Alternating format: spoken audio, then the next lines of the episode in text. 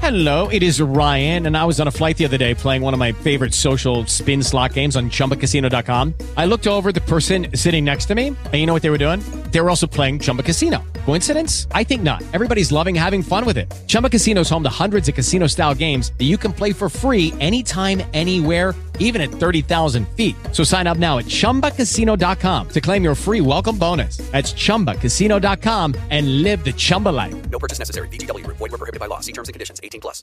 Lucky Land Casino asking people what's the weirdest place you've gotten lucky? Lucky? In line at the deli, I guess? Aha, in my dentist's office. More than once, actually. Do I have to say? Yes, you do. In the car before my kids' PTA meeting. Really? Yes. Excuse me, what's the weirdest place you've gotten lucky? I never win and tell. Well, there you have it. You can get lucky anywhere playing at LuckyLandSlots.com. Play for free right now. Are you feeling lucky? No purchase necessary. Void where prohibited by law. 18 plus. Terms and conditions apply. See website for details.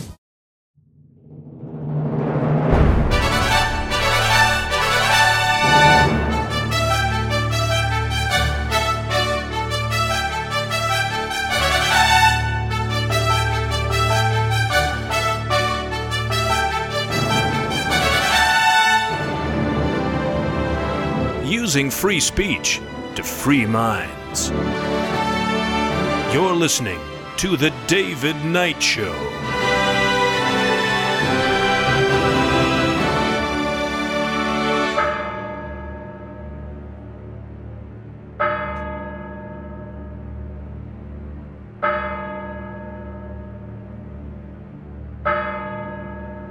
As the clock strikes 13, it's Wednesday, the 21st of December, year of our Lord 2022, day 1014 of the emergency.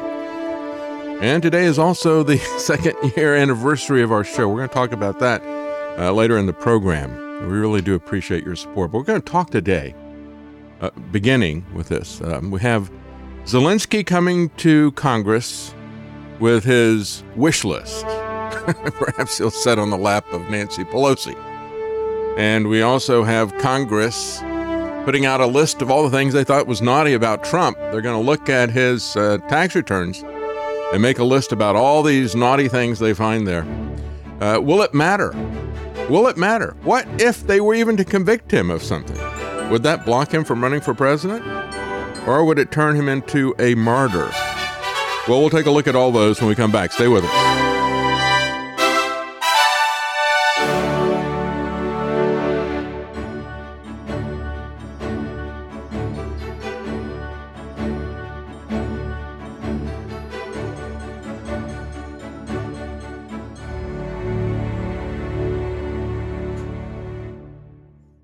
Well, it was Ronald Reagan who said, I'd say that Congress spends money like a drunken sailor, but that would be an insult to drunken sailors.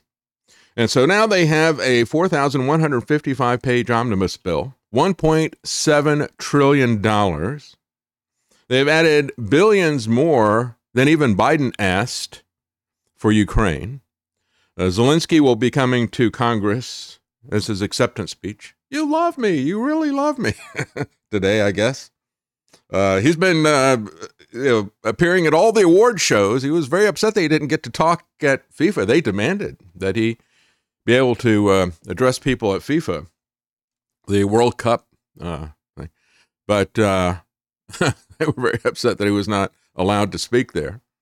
Uh, so yeah, he's made the rounds of all these reward shows, and he's now getting his award, and he's here to collect it. Maybe they'll give him a gold statuette or something. Anyway, $1.7 trillion. And of course, this has a lot of traditions in it. Not only are they spending money worse than a drunken sailor, but they are also, in the Pelosi tradition, dropping this 4,100 page, nearly 4,200 pages, uh, 4,200 page bill just before they go on, on uh, recess for Christmas. Not going to have any delays on that. And uh, it's very much like the tradition of the Federal Reserve creation, you know, waiting till a lot of people have left and then, you know, running this thing through and getting it passed with the people who remained in town. A lot of deception, but it's also the, the Pelosi tradition. Uh, we have to pass the bill to find out what's in it. We know some of the things that are in this bill, but uh, we won't know most of them for a while. And I stop and think about this. You know, I do a lot of reading in preparation for this show. I go through 300 to 500 pages of news every day. After I go through the websites to pick the articles, and I have to read them all the way. And um, you know, some of them I throw out, some of them I I continue on with. So you know, if I'm looking at this, if I did like you know 500 pages a day, which is the upper limit, um, it would take me a week to go through this thing. And there's a lot of gotchas in these legal documents. And here are some of them that uh, stand out like a sore thumb. Like they can't really hide $45 billion in military and economic aid for Ukraine. Biden had asked for 37, and they just threw in another 8 billion. Now, because a billion here, a billion there, who, who cares about that anymore, right? Uh, so, um, uh, and $47 billion for the NIH, the National Institutes of Health, where Fauci is, where they do the puppy experiments, where they do the uh, purchasing of baby parts so they can create transhumanist mice, where they do gain of function research in other places, and uh, you know the, the, biological weapons program. Do we really need forty-seven billion dollars for National Institute of Health and forty-five billion dollars to try to push us into world war? I mean, NIH went to war with us, the COVID war, so they're being handsomely rewarded. I guess you know, forty-five billion dollars is a new thirty pieces of silver, right? We, we and you, it's like the mouse that roared. Remember that movie, Peter Sellers?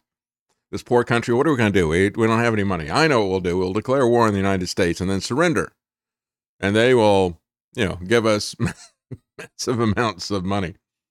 And so they uh, they had come in a ship uh, wearing medieval armor and try to get people to notice them. Well, we noticed what was done to us when the NIH went to war with us and we better be paying attention as to what is happening as Zelensky is doing everything he can to push us into a world war.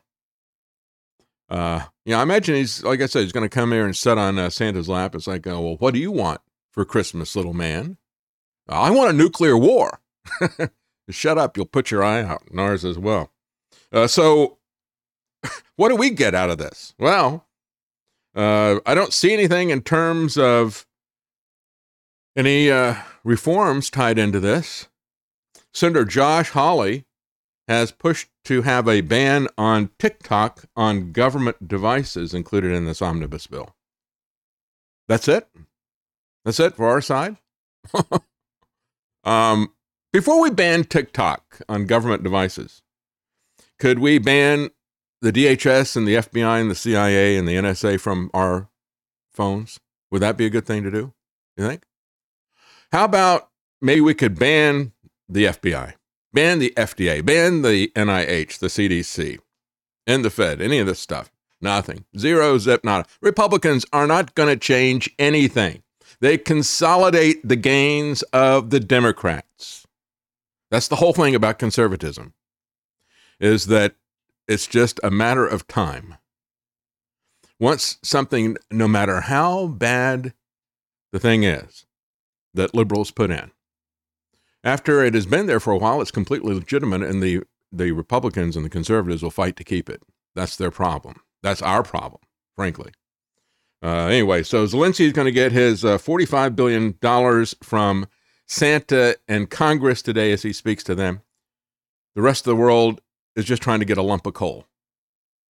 House conservatives swiftly came out against the omnibus spending bill. That's one thing you can get Republicans to push back against spending a lot of money. You know, I, I'm okay with, uh, you know, five hundred billion dollars, but you get up there around a trillion and everything. I, we got to say something about that. That's uh, Everett Dirksen was uh, doing that satirically. Well, you got a million dollars here and a million dollars pretty soon. You know, you're you're talking about real money. You know, after you spend a billion here and a billion there, anyway. Lawmakers said we are obliged. They, they sent a letter to uh, the Senate warning Senate Republicans to push back on this. Said we are obliged to inform you that if any omnibus passes in the remaining days of this Congress, we will oppose and whip opposition to any legislative priority of those senators who vote for this bill, including the leader. That would be you, Mitch. So, what the Republicans are promising to do, House conservatives, they found 13 of them in the House. they say they they say they have 13 conservatives. Uh, The rest of them won't even call themselves conservatives uh, or part of the Freedom Caucus. And let me tell you, those 13 guys are not completely reliable either as uh, any values that you would want or any freedom or constitution. Uh, so that's it. I mean, you know, out of 13 people, well, I'm, I'm uh, for freedom and I'm for limited government and I'm conservative. The rest of the people, yeah, shut up. We don't, we don't want you here. So in the Senate, uh, Mike Lee says, he, he wrote uh, rhetorically, he said, This bill has been written in large measure by two retiring senators, one Republican, one Democrat. Why should we move heaven and earth trying to force their priorities on the very people they keep in the dark? All according to two senators' contrived, manipulated timeline. Well, they contrived to manipulate that timeline so they could uh, weaponize it. So the uh, Ukrainian aid, this $45 billion, again, Biden asked for 37. They said, no, we'll give you 45. Um, it'll bring the total U.S. spending on the war to about $112 billion. Now, that's over a nine month period. So we're on pace to give Ukraine about $150 billion. And I, I've talked about this chart. Let me show you this chart. This is coming from the World Bank. The World Bank. And let's take a look. This is Ukraine's gross domestic product for going back to 2012. So 10 years of it. Okay. Excuse me. If you uh, look at 2012, 183 billion. 2013, 190 billion. We're on course to give them 150 billion dollars this year for one year because we're nine months, you know, nine months through, and we're up to 112. So at that pace, we're going to give them essentially what their gross domestic product has been. But look at what happened in 2014. All of a sudden, you know, they had 183, 190. Then all of a sudden in 2014, their gross domestic product drops to 133. Well, that's pretty big. What was that? Well, that was when you had the Democrat Party and Obama administration and NATO engineer this coup. And that was when the civil war began in Ukraine. And it, it does um, uh, amazing things to your gross domestic product when you go to war, especially when you go to civil war and you start bombing civilians, as they did in the Donbass and elsewhere, and kept that up. So, you know, that wasn't the entire year the war wasn't going on. So it was 133. The next year, it drops all the way down to 91. They lost more than half of their gross domestic product because of that war. So 2015, the war is the entire year. Their gross domestic product, which had been up around 180 to 190, dropped to 91. The next year, 2016, 93 billion. They start to gradually recover by 2017, 112 billion. I don't know if that is counting now some American aid that is coming in. Uh, then in 2018, they get up to 130, still not anywhere close to where they were. Uh, 153 in 2019 and 2020, 156. And then all of a sudden, the year before this war breaks out, 2021, um, where you have, um, you know, again, the, the uh, Putin did not invade until late February. And yet they had said when they got into office in 2019 that, um, you know, they were going to come in, they were going to do peace. Restovich, who was with Zelensky, who was head of the peace talks, the Ukrainian TV asked him, you know, what's the prospect for peace? He said, none. It's going to get worse. Oh, no. Yes, we will be at war with Russia in 2022. He said that in 2019. So he was planning a war. The Zelensky administration was planning a war. They'd been told by NATO. He said, the good thing is, yeah, the entire country is going to be destroyed, but the good thing is we will get into NATO. So they'd planned this, and all of a sudden, their gross domestic product, which had been 150 billion dollars, jumps to 200 billion dollars. The year before, you know, leading up to this, but well, leading up to the year that they predicted this was going to happen. Do you find that suspicious? Okay, round two. Name something that's not boring. A laundry? Ooh, a book club. Computer solitaire, huh? Ah, oh, sorry, we were looking for Chumba Casino. That's right. ChumbaCasino.com has over 100 casino style games. Join today and play for free for your chance to redeem some serious prizes. ChumbaCasino.com. No purchase necessary. Full prohibited by law. 18 plus terms and conditions apply. See website for details. With the Lucky Land slots, you can get lucky just about anywhere. This is your captain speaking. Uh, we've got clear runway and the weather's fine, but we're just going to circle up here a while and uh, get lucky. No, no, nothing like that. It's just these cash prizes add up quick. So I suggest you sit back, keep your tray table upright, and start getting lucky. Play for free at LuckyLandSlots.com. Are you feeling lucky? No purchase necessary. Void where prohibited by law. 18 plus terms and conditions apply. See website for details. I do. I do. So he's going to be in. Um, he's going to be in Congress, coming in person. He doesn't usually go places in person. He zooms in and pontificates from a big monitor to all these award shows. But this is such a big award that he's going to come in. I mean, you know, the, the dollar figures are escalating. It wasn't that long ago that when you combine the military and the economic aid were $60 billion. Now they're going to pile on another $45 billion. So it's escalating. His appearance on Capitol Hill would mark the first time since February 24th Russian invasion that he has left Ukraine. First time. But hey, you know, you can coax him out of hiding if you give him enough money. So if he sits on Santa's lap in the Congress and he asks for the U.S. to close the skies, quote unquote, that would be tantamount to imposing a no fly zone, which we've all talked about. He's been asking for that. Matter of fact, he wants us to uh, get into a nuclear war, to teach the Russians a lesson. This this guy is just amazing. And um, so, if, if you create a no-fly zone, of course, you're going to have to enforce that as some of the saner people have pointed out. That means that you're going to have to confront and shoot down Russians if they uh, disobey your orders. And Russia has said, yeah, we're right up to the brink of a direct confrontation between the U.S. and Russia. Zelensky's March address, when he talked to um, Congress before, was laced with American patriotic references from Pearl Harbor to memories of 9 11 and to Martin Luther King Jr. He even threw in Mount Rushmore. He said, uh, This attack is an attack on basic human values. What human values would those be? Oh, well, you know, we had the uh, British uh, intelligence officials and the American intelligence officials and British generals and all them saying our, our values are the rainbow values of the LGBT coalition. So I guess that's it, right? Basic human values. Uh, what the Russian, the uh, the uh, Western leaders say. Uh, it's it's just amazing to look at. I, I think some basic human values is that you don't drop shells on your own citizens.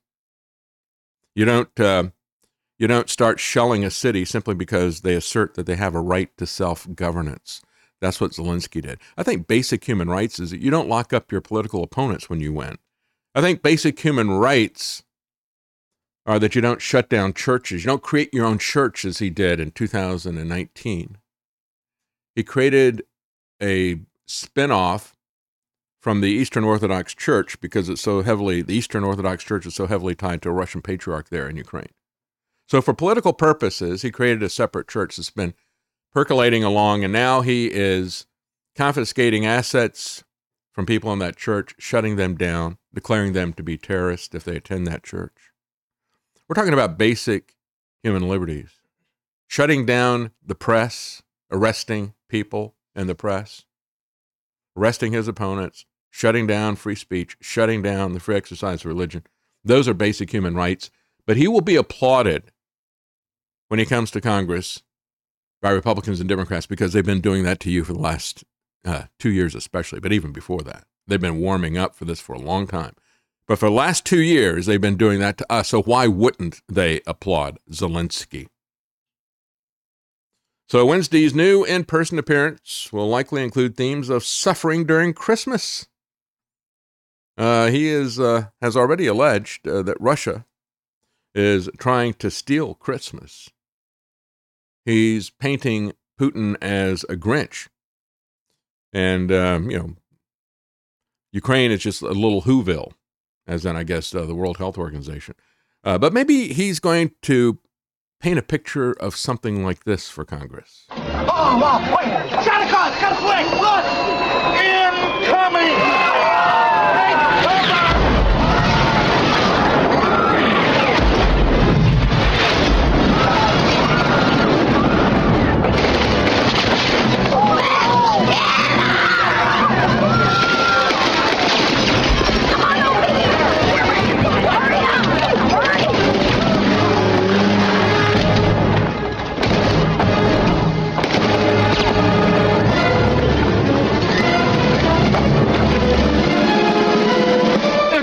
It's Majors, the six million dollar man. Santa, is there a back way out of this place? Of course there is, Lee, but this is one Santa that's going out the front door. It don't matter a hill of beans what happens to me. The world couldn't afford it if anything happened to you. Now you stay put.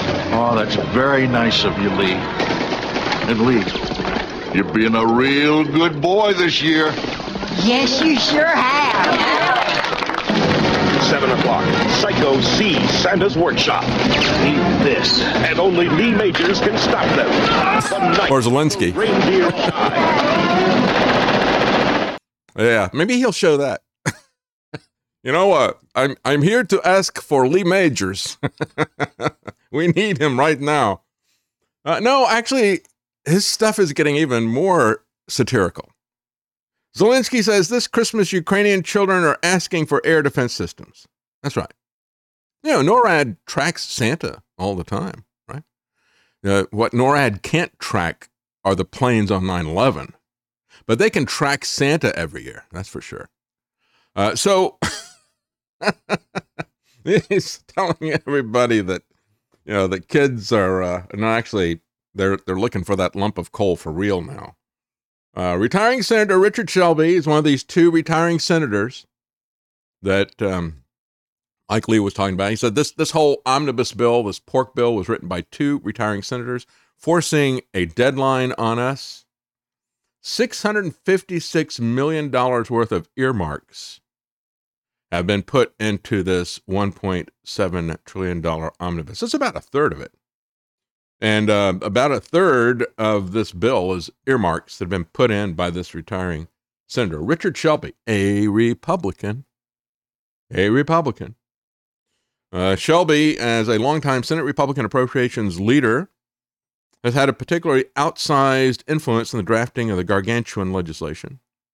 Uh, perhaps this is his golden parachute, right? As I've said before, look, you can't get a better return on investment than an American politician. Yeah, you you these guys can give you several thousand percent return on investment. I mean, look at what Trump did for the pharmaceutical companies, for example. Uh, anyway, thirteen million dollars for a municipal airport runway. Twenty-six million dollars for the Tuscaloosa. That's in Abbeville, uh, where he is, uh, Alabama. Tuscaloosa National Airport runway extension, $26 million, $100 million for the Woolsey Finnell Bridge, $200 million for the Alabama State Port Authority, $50 million for revolving loan fund for, to benefit Alabama, 35 million for the Marion Military Institute, 45 million for the University of Alabama Tuscaloosa. You get the idea, right? Um, one of these things.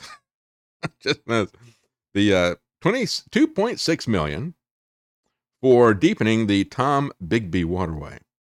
Yeah, there's a song. There's an old uh, folk song, the Tombigbee Waltz.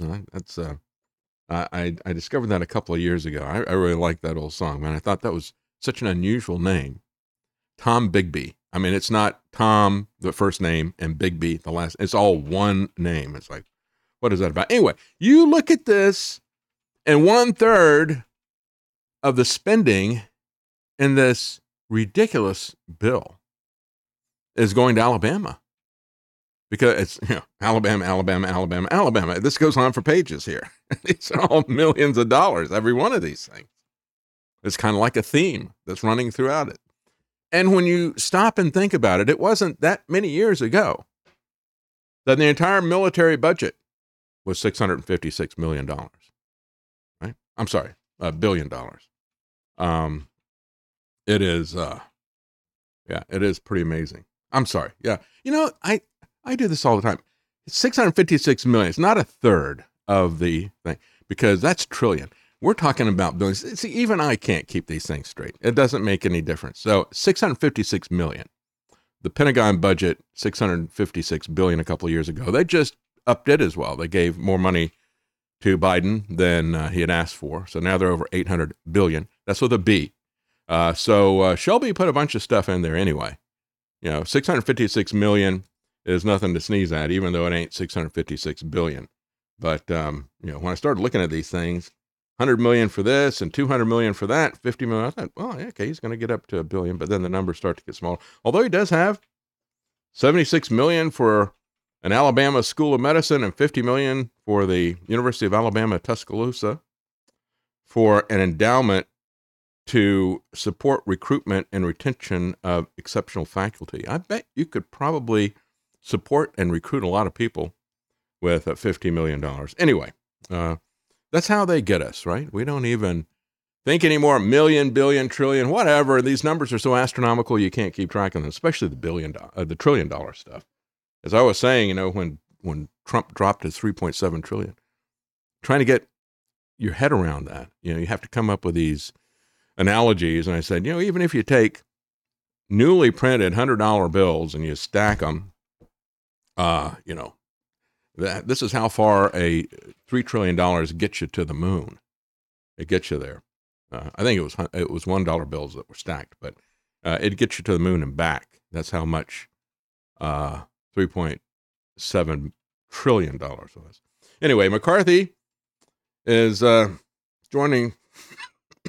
Excuse me, joining the threat to block legislation. He's one of these guys who is now, um, I guess you could call McCarthy a trans conservative. He, is not actually a conservative, but he identifies as one for the purpose of the speaker election. And so now he has uh, jumped in to this because the conservatives are pushing Andy Biggs um, in opposition to him as a Speaker of the House. And they're worried, you know, because the Democrats could play some games, I guess, and uh, with, uh, you know, because they get to vote on who the Speaker is as well. Speaker is not automatically the uh, coming from the party that is there. And um, it doesn't even have to be somebody that is in uh, Congress at the time, as some people pointed out. Geesebusters, Geesebusters, thank you very much for the tip. You know, every time I, I mention that and I get the transcript, it'll always um, say Ghostbusters, Ghostbusters. uh, but uh, we know what that is. Uh, he helps people to um, make sure that if they've got geese that are becoming a nuisance, uh, he makes sure they mosey on somewhere else. So uh, thank you very much. I appreciate that. So McCarthy says the omnibus gives up the funding leverage that we used to lift the vaccine mandate and the oil export ban. They're going to take away our opportunity to secure the border to become energy independent because when those appropriation bills get passed, remember what's happening here. Leahy and Shelby are writing it. Two senators who won't be there in 15 days. Uh, Shelby, the one from Alabama I just talked about. Patrick Leahy is retiring as well. He's a Democrat. We now have a stronger hand that we can play with the Senate and with the administration because we will have the gavel. Do a short term CR, put it into continuing resolution, put it into the end of January, of February. We're willing to go forward. Larry, one of the best things we were able to do in the country was when it was divided to lift the ban on selling our oil and gas outside of America.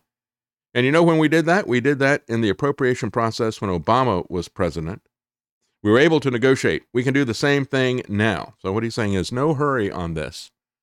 We don't have to get this done before the Christmas break. We can do a continuing resolution We can come back later, and we need to not uh, give up on all this stuff because that really is about their only leverage that they have.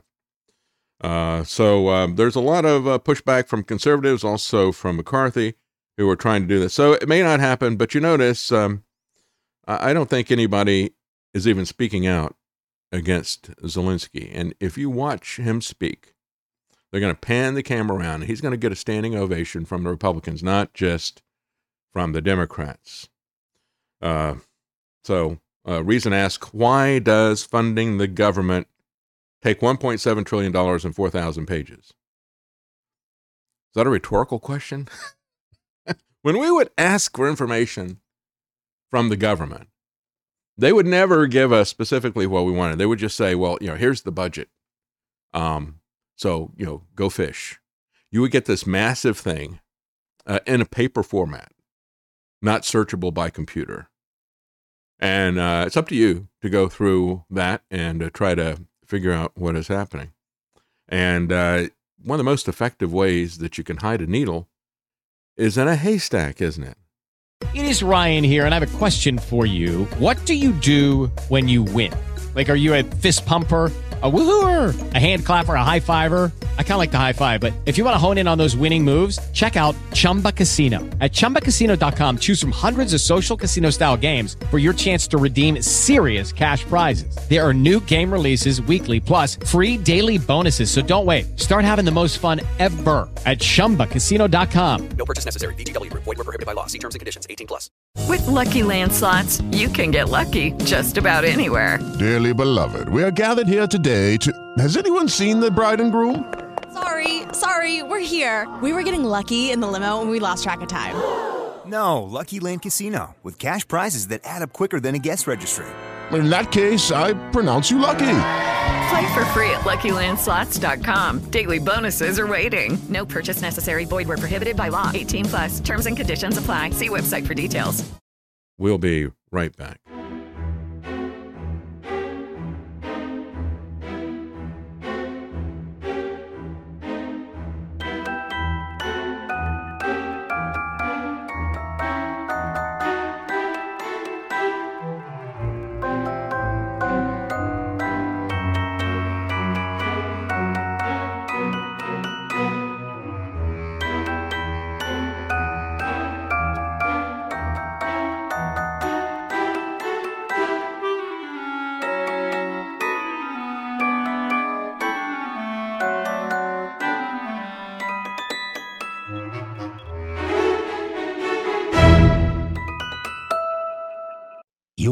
Listening to The David Knight Show.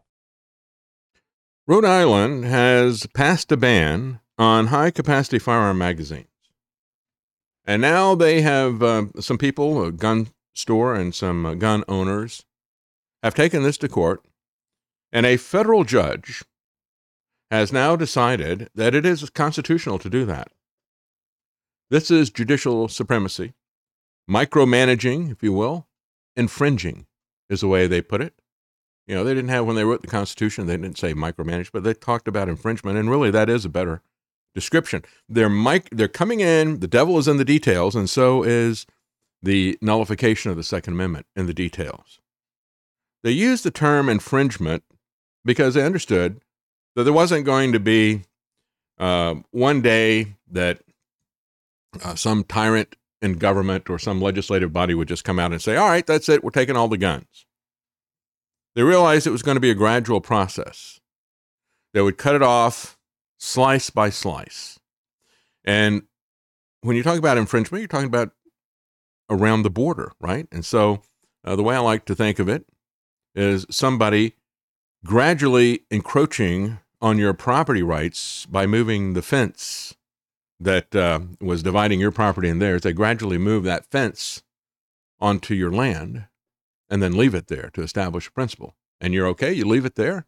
And then the next next year you come back and they've moved it again. And it's a gradual process. Death by a thousand cuts instead of just, you know, passing along saying that's it. And and they used that term, I, and I always thought that it was significant that they would say when they're talking about the First Amendment, they said Congress will make no law abridging this. So they figured, you know, well, with a with um, First Amendment, they can just come in and say, okay, you can't. Uh, that speech is hateful. It's misinformation. It's disinformation. It's malinformation. Uh, we're going to shut that down. We're going to shut down that hateful church because we hate their beliefs and that type of thing. That type of stuff can just be done by legislative fiat. But if you have an armed population, you're going to have to disarm them gradually. You're not going to come out one day and just say, I'm taking your guns. It's like, okay, well, come and take it. So it's going to be a gradual process. And this is what this is. So, this federal judge in Rhode Island upheld a newly enacted state law banning the possession of large capacity magazines that carry more than 10 rounds of ammunition. And it's amazing what this guy said. If ever there was an example of how we are being ruled by political appointees who know nothing and care nothing about the Constitution, they know nothing about what they're regulating, and they know nothing about the Constitution. A single U.S. District Court Chief Judge, John J. McConnell Jr., uh, says basically that the Second Amendment doesn't mean what it says. And why would we be surprised about that? If liberals can redefine woman and vaccine and everything else that they want to redefine, right? But they can redefine something as basic as what is a woman. Do you think they can redefine what is infringement? You know, what is a militia? All these other things. They can redefine anything, and that's the way they do it. So the judge also said that allowing the law to be enforced was in the public's interest. Well, that's none of his concern. Public interest would be something that you, as a policymaker and a lawmaker, would be interested in. But a judge shouldn't care about that unless he's legislating from the bench. Public interest, you have one job, judge, and that is to look at this and see if it's legal or not. It's not doesn't matter if it's in the public's interest. you know, there are uh, clear lines that are drawn in the Constitution. So where did this guy come from? I went back and looked at his background. Uh, for years, he was an attorney in private practice. He was part of a big law firm that was part of a big lawsuit against big tobacco. And so he put together, uh, you know, uh, research for them and did stuff like that. He wasn't the only attorney. There's a lot of attorneys working on that. And it was a 46 state lawsuit. And so he worked on that for a number of years. Then he became treasurer of the Rhode Island Democrat State Committee for 14 years.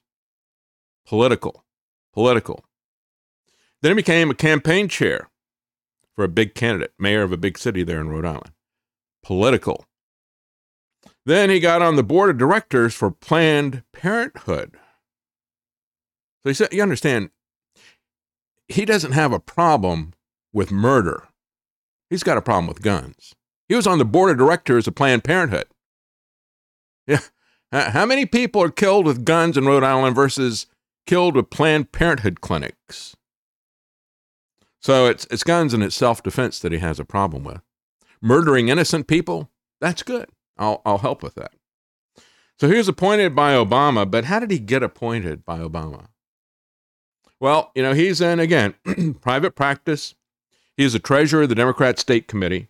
He's on the board of directors for Planned Parenthood. He helps Democrats as their campaign chair and things like that.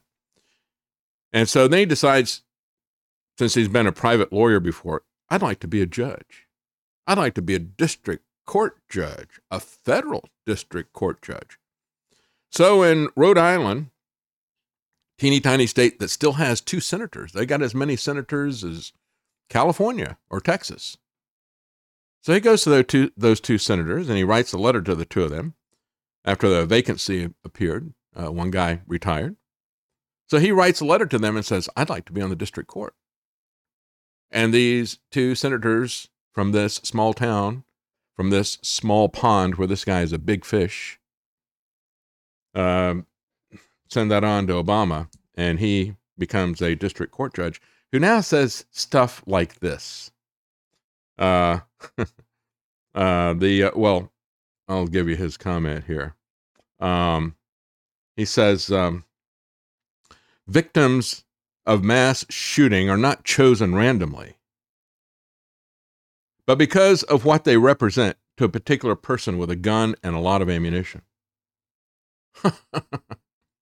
he also said that the plaintiffs had failed to show that magazines represented arms. What does he think they represent? Uh, as stated in the Second Amendment. Um, and he, or that they not present uh, credible evidence establishing that magazines are a weapon of self defense. Well, here's the thing, Judge, in case you haven't noticed, if you don't have any bullets in your gun, it's a club. Uh, we don't want to have a situation like Davy Crockett at the Alamo. You know, he had one shot, and after he shot that, he had to use it as a club, right? Seeing the pictures, uh, people uh, of Davy Crockett swinging his his gun. Um, no, if you don't have bullets, you don't have a gun. It's an essential part of the gun. Everybody knows that. That's how dishonest and politicized um, and specious his arguments are. And listen to this. This is another thing he says. He also wrote that large capacity magazines can easily be used to convert handguns into semi automatic weapons capable of rapid fire.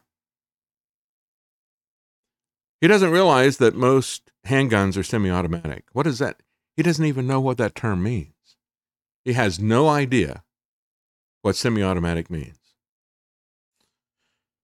Semi automatic weapons means that it fires every time you pull the trigger. Uh, you had um, Western six shooters that were semi automatic, right? Um, and of course, you know, before that, they did have some revolvers that were, um, you know, you had to manually cock the hammer and then you could pull the trigger to release it. Then you'd manually cock the hammer again. So you'd load it up with six bullets and you'd have to pull the hammer back. That's probably one of the reasons you see people doing the fanning, you know, when they pull it back and just hold the trigger down and pull the hammer back and uh, let it release so they can do that's rapid fire. I mean, that's like a bump stock or something. That ought to be outlawed. You know, they ought to ban anybody depicting any of these Western gunslingers who are doing a, you know, fanning the gun. You know, that, wait a minute, he's got a, he's got a, a hand fan here. We got to stop this hand fan thing. We got to make that illegal. Forget about what he's shooting at. And of course, uh, going back, I think one of the best, um, best books I saw on guns and gun control um, was uh, the highwayman, the gunslinger, and the vigilante, or something like that. And and it talked about how in the old west, uh, as much as Hollywood has distorted this and glorified the violence of the old west, it was far more peaceful than the big cities of today. And you did have the gunfighters that would go down the street and stuff like that, but for the most part, you know, they weren't going around and shooting up a church or something, right? They were shooting each other, and they kept that pretty much uh, localized. And um, and you had the posse that would join with the sheriff and his deputies, to hunt down somebody that had done something. So um, there was there were immediate consequences for people who misused their gun because everybody else had a gun. And there were a few people like highwaymen, highway robbers, and um, gunslingers who would misuse that, and um, they were dealt with uh, in many cases by the, the, the other people who had guns. So he says um, the magazine is not a weapon of self defense. It is essentially a part of the weapon. It's like you know, well, you can't have um, bullets. It's not a gun. This reminds me very much of the kinds of prevarications that we had coming out of Washington D.C. when they lost the Heller case. If you remember that case, that was a Washington D.C. police officer who uh, wanted to be able to carry a gun when he was off duty. And I said, no, only when you're on duty, only when you're wearing a, a, a, um, a uniform, and, and you got to keep this thing stored. And so he took that to court, and it was a major defeat for the gun controllers because the the court said no. It, it says that you can keep and bear arms. That means you can carry them. And besides, this guy is a police officer. You vetted him and you're arming him during regular hours. But now, when he's not on duty, you say he can't be trusted with a gun? And, and it's that kind of specious argument that, you know, well, you know, uh, you can you can keep a gun, but you can't carry a gun, even if you're a cop. That's the kind of nonsense this guy's coming up with. Oh yeah, well, we we can regulate the magazines because they're not a part of the gun. And the gun store said, uh, well, and the the plaintiffs said, well, the reality is is that um, we have a lot of weapons that cannot be modified. If, if you remove this uh, because of production for other reasons, you got a lot of guns that cannot be modified for use with a smaller capacity magazine. And so the firearms dealer, Big Bear Hunting and Fishing Supply, said that a large capacity magazines make up a substantial amount of their inventory. You're just confiscating our guns, essentially. And they are. Because if you have these high capacity magazines, that's going to be treated as a felony. Uh, this judge is just an ignorant political hack. He can't even come up with some reasons to defend this. Other things are in the law, they've changed the age of purchasing firearms or ammunition in Rhode Island from 18 to 21, but they make exceptions for police and other law enforcement personnel. So you can be 18 years old cop and you're okay. Yeah, it's kind of like the DC Heller thing. They also have prohibited the open carrying of any loaded rifle or shotgun in public. But it's primarily this high capacity magazine that was at the center of it because now people are going to be, quote, forced, as said the plaintiffs, we're going to be forced to dispose of privately owned, legally acquired, standard capacity magazines by December the 18th without receiving any compensation or rights, without any conditions or of continued ownership to keep their lawfully acquired property. And if you don't do that, it's say if you don't comply with this and dispose of your lawfully acquired property, protected under the Constitution specifically, uh, you can now be convicted of a felony and potentially face five years of incarceration. So, you know, as they point out, uh, these these uh, guns are now out of production, many of them, and uh, so the manufacturers are not going to go back and retrofit these things so we can even use them. But the absurdity at the center of it is the idea that the uh, the bullets are not part of the gun, not part of a firearm, should say. Of course, they're not part of the gun. They go down that way. they go down range. Uh, so he says, true. Uh, these victims are are singled out because people have a high capacity magazine. He says. Uh, yes, they are random in the fact that their identities are usually not known to the shooter, but in actuality, the victims have not been chosen randomly, says this Democrat politician that got appointed as a federal district judge. He said they've been chosen because they're attending a synagogue in Pittsburgh or a church in Sutherland Springs. They've been chosen because they're in a place where there's nobody who's armed to defend them, unlike these politicians and others. ben Thies, thank you very much for the tip on Rockfin. I appreciate that. That's a new name I haven't seen before. Thank you very much. Appreciate that. Uh, so uh, it never ends. We're going to take a quick break and uh, we'll be right back with an update. Uh, we have somebody else commenting on the JFK assassination. This is some guy who he also says that he knows. So, uh, you know, if you can't look at the facts. Hello, it is Ryan, and I was on a flight the other day playing one of my favorite social spin slot games on chumbacasino.com. I looked over the person sitting next to me, and you know what they were doing? They were also playing Chumba Casino. Coincidence? I think not. Everybody's loving having fun with it. Chumba Casino is home to hundreds of casino style games that you can play for free anytime, anywhere, even at 30,000 feet. So sign up now at chumbacasino.com to claim your free welcome bonus. That's chumbacasino.com and live the Chumba life. No purchase necessary. VGW Group. Void were prohibited by law. See terms and conditions. 18 plus. With the Lucky Land slots, you can get lucky just about anywhere. This is your captain speaking. Uh, we've got clear runway and the weather's fine, but we're just going to circle up here a while and uh, get lucky. No, no, nothing like that. It's just these cash prizes add up quick. So I suggest you sit back, keep your tray table upright, and start getting lucky. Play for free at LuckyLandSlots.com. Are you feeling lucky? No purchase necessary. Void where prohibited by law. 18 plus terms and conditions apply. See website for details. Yeah, and we got to go with expert testimony We'll be right back.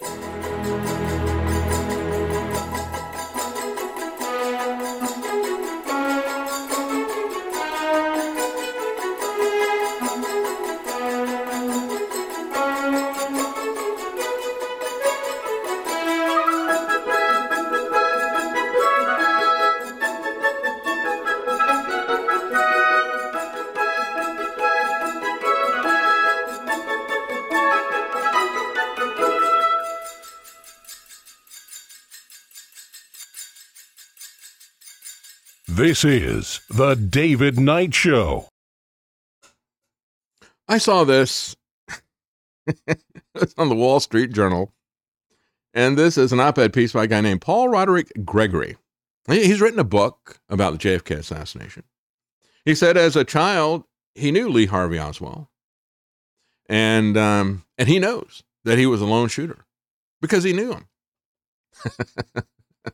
this, this is the kind of the counter to uh, Tucker Carlson, who for 60 years couldn't look at the physical evidence and come to a deductive reasoning about this. Well, I know that's not possible. I know that magic bullet thing's not possible. And we got the Zapruder film. I'm not going to pay attention to any of the evidence because I've got expert testimony. And the thing that changed Tucker Carlson's mind is he gets a call from somebody says, I've looked at the hidden papers and yes, they did kill him. Oh, well, now I've got an expert who tells me. And so this guy is the countering expert. If you're un- incapable of doing critical thinking and looking at evidence, uh, then you just have to go on competing testimony from quote unquote experts. This guy says, uh, you know, when the Warren Report came out in 1964, 80% of the people agreed that Oswald acted alone. Today, uh, more than 60% don't believe Oswald acted alone. Or let's put it a different way. it's gone from, according to him, 80% of the people believing that Oswald acted alone to 40% of the people believing that, from 80 to 40. I find that hard to believe. I, maybe it's just where I was. You know, I, I got to say, my my family, unlike you know Oliver Stone, some of the people who have um, investigated the JFK assassination, we were not fans of JFK. Uh, my parents were uh, conservative. Um, they, um, you know, only bumper sticker my dad ever had on his car was for, for Barry Goldwater, um, because he was the only one that was anywhere close to conservative and libertarian enough for him. Uh, but um, you know, we were not happy with JFK's policies. We were not happy living in Florida with the Cuban Missile Crisis. We saw it as vacillation and weakness. Uh, now, in different perspective, we understand the pressure that he was under from the CIA. But we didn't have that understanding at that point in time. We just saw it as somebody, you know, when I was going to school in second grade, they were telling us, uh, you better take a change of clothes. Now, this is a school that I walked to that was only about a mile away. Everybody bring a change of clothes because, you know, there might be a nuclear attack and you won't have time to get home and stuff. And it's like, what? We all had to bring clothes and put them, you know, uh, have extra set of clothes because there might be a nuclear attack. Again, total nonsense like the duck and cover stuff, but it does uh, put the fear of God in you, you know, and uh, the fear of governments who think that they're God. And, and so we're looking at this and it's like, well, you know, maybe we just, uh, you know, kind of breathed the sigh of relief. This guy's been kind of dangerous in office. Uh, little did we realize the bigger things that were happening behind the scenes, but nobody believed that this was Oswald, especially, you know, the next day or so, you see him get shot by Jack Ruby. Uh, that happened around Thanksgiving. And I remember all of my family, you know, coming in for Thanksgiving and all the adults, I'm sitting there, I'm like three, uh, third grade, and uh, all the adults are talking about their conspiracy theories. because this uh, there's something else going on here, you know. This this, uh, this guy was killed to shut him up, so that means there's more than one person involved. It's just that simple. Uh, even before you had the magic bullet theory that was put out there by Arlen Specter, and he turned that into a very lucrative career as a senator. Uh, even before you had the Zapruder film, even before you had eyewitness testimony that they heard gunshots from over there, not from back there, and all the rest of this stuff. I mean, you know, just the fact that he's taken out by Jack Ruby, known mob, mob ties and uh, dying of cancer and all the rest of this stuff. Uh, so nobody that I knew, uh, none of the adults that I knew, even though they didn't like Kennedy's policies, nobody believed that uh, that was a lone shooter situation. But he says, this guy says, my father was a native Russian speaker. He taught the language at a public library in Fort Worth, Texas. Oswald wanted a certificate of fluency in Russian, and he invited my father and me to his brother's house. There we met his wife, Marina, for whom my father translated after the assassination. Moscow and some American leftists accused my father of mistranslating her in order to shift the blame to Lee Harvey Oswald. Lee's brother identified me as Lee and Marina's only friend during their stay in Fort Worth. You know, I, I remember there's a trip that Karen and I took several years ago, and it was Stephen King's. Um, uh, the name of the book was the date of the assassination. I think they write it out as 11 22 63 or something like that. It was a very, he's, Stephen King is a very good writer, but it was total disinformation. He, he painted a great picture, a great narrative, and what we enjoyed about it was painting a great picture of what America was like in 1963. It was a time travel thing, right? This guy's got a portal where he can go back in time. And, you know, he witnesses, uh, he tries to stop Lee Harvey Oswald from doing the assassination. He gets involved in all that. But, you know, Stephen King is, is shilling as this lone shooter thing. It kind of ruined the novel, but we still enjoyed the uh, detailed period piece because uh, Stephen King is older than we are. He remembers it better than we do. But it was uh, it was an interesting time, and and it was really more about that uh, the the portrait that he paints of of the time, rather than the disinformation propaganda that he put out there about the assassination. Stephen but this King guy, is great with atmosphere, but his Yeah. characters are all unlikable dweebs because he's an unlikable dweeb. That's right. That's right. And uh, we made the mistake because I don't read Stephen King stuff, right? We made the mistake after we we did enjoy it. And I said, well, you know, even though the whole, whole uh, Lee Harvey Oswald stuff was a bunch of pooey, uh, it was a good thing. So I said we had Audible at the time, and I said let's let's get some more Stephen King books for our next trip. We got it, and we put one after the other one. You talk about a dark, satanic, obsessed individual. I mean. Stephen King is so dark. We just like, oh, let's turn that off. We'll try the next one. And it's like, oh, after about a couple of three of them, we gave up on Stephen King. Anyway, going back to this guy, uh, he was genetically incapable, he said, of being a leader or a follower. That's it. See, he, he knows this guy and he knows his personality, so he knows that he must have done it. So you have to have some physical evidence. A lot of people have been framed for murder for people jumping to conclusion without any physical evidence. Well, I know that guy did it. I can just see it in his eyes. Well, you better prove it beyond a shadow of a doubt. You got any proof of this? No, you don't. I, again, going back to, to 9 11, Karen has a cousin who was in one of the towers on 9 11, working in New York. And she got out, and she's just absolutely convinced that the government's narrative is true. They can't convince her. I was there, she said. I was there. I said, well, maybe you can't see the forest for the trees. You have, it has nothing to do with you getting out of the building before it collapsed. That has nothing to do with it. It- it- you know, look at the circumstances around this. You know, the planes at NORAD being called away and all, yeah, every, just on and on and on. Uh, the physical evidence, the engineering evidence, all the rest of this stuff. I mean, it has nothing to do with you being in the plane. It has nothing to do with this guy having known personally uh, Lee Harvey Oswald and his wife over a number of years and his brother. It has nothing to do with that. Even if uh, his wife believed that he was a lone shooter, that doesn't make it true. And there's a lot of evidence to contradict that story to show that it is not possible.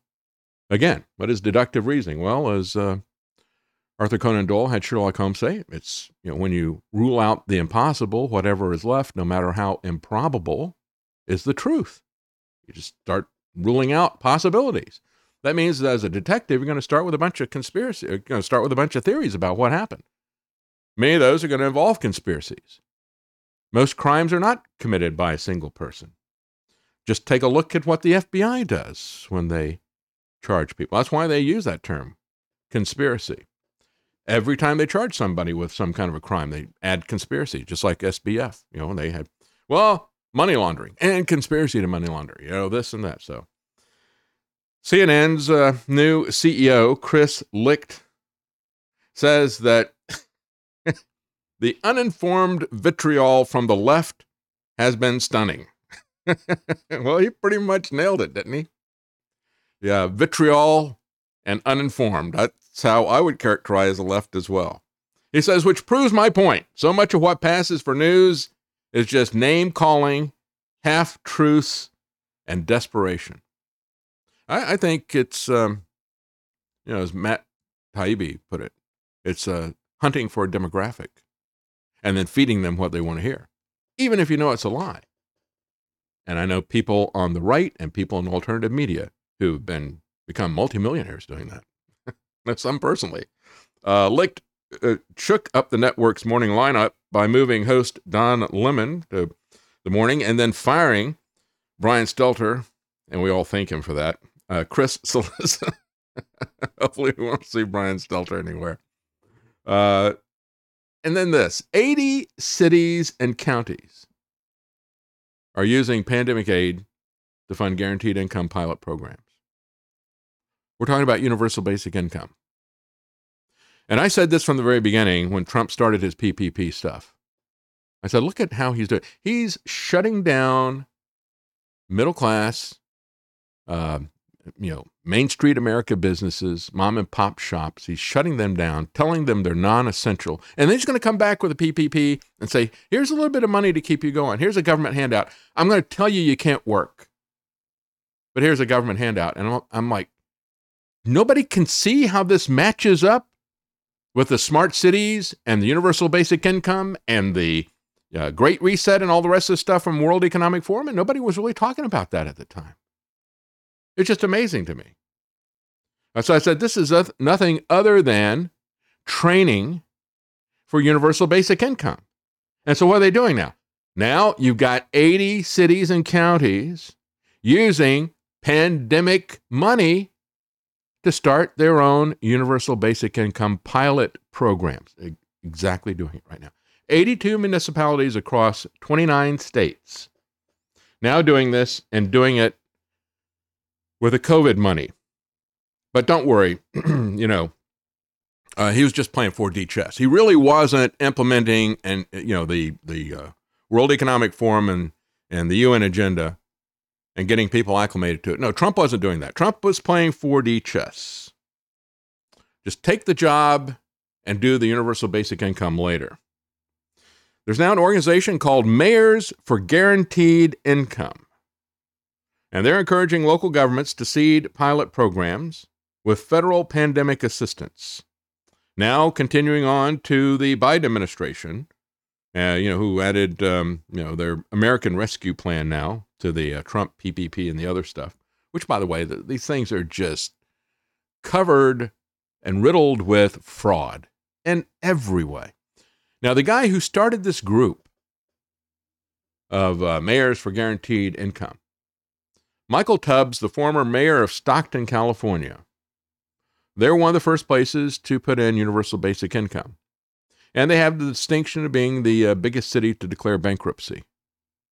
And when they declared bankruptcy, Reuters had a headline that said this a 15 year spending binge uh, that is culminating in bankruptcy. That was in 2013. They eventually got out of bankruptcy. And then they got this guy in as mayor. And he says, well, we need to just give everybody a guaranteed basic income. Yeah, he came up with that idea? No, he didn't. As a matter of fact, who came up with that idea? Who was selling that idea? It was um, Andrew Yang, right? Uh, that's what he made his campaign all about in the early days. And I'd been talking about it for a very, very long time. And, and this was before the lockdowns. So when uh, Yang uh, put out his uh, campaign thing, and it was all about universal basic income. It's like, yeah, I want this guy. And so we scheduled him for an interview. They accepted. Then the morning of, they canceled. Must have gone back and seen all the stuff that I've been saying for a very long time. about um, you know the um, universal basic basic income, and that was back in 2019. Uh, I'd already been talking about it long enough that he was able to figure out that I was going to oppose him on this stuff. I really wanted to pin that guy down. I'd like to do some opposition interviews. I just can't get people to come on the show and argue with me. I want to argue with some of these people. I want to debate them over these policies. Anyway, uh, much to the chagrin of conservatives and budget hawks, the state and local recovery funds from this pandemic now under Biden. You know, we had the PPP under under Trump, and um, now we got the ARPA under Biden. Uh, this is being used as seed for a long-term policy change, says a guy with a DePaul University. But that's what it always was. And, and you know, when we look at this, to me, it just underscores how necessary Trump was for the Great Reset and for the globalists. There's absolutely no way that conservatives and the pe- kind of people who supported Trump, there is no way that they would have stood still for the lockdowns and the, you know, your non essential stuff. If Hillary Clinton had said that, you know, first calling everybody deplorable, then non essential, shut down, I'm taking your business. Oh, there would have been a massive pushback.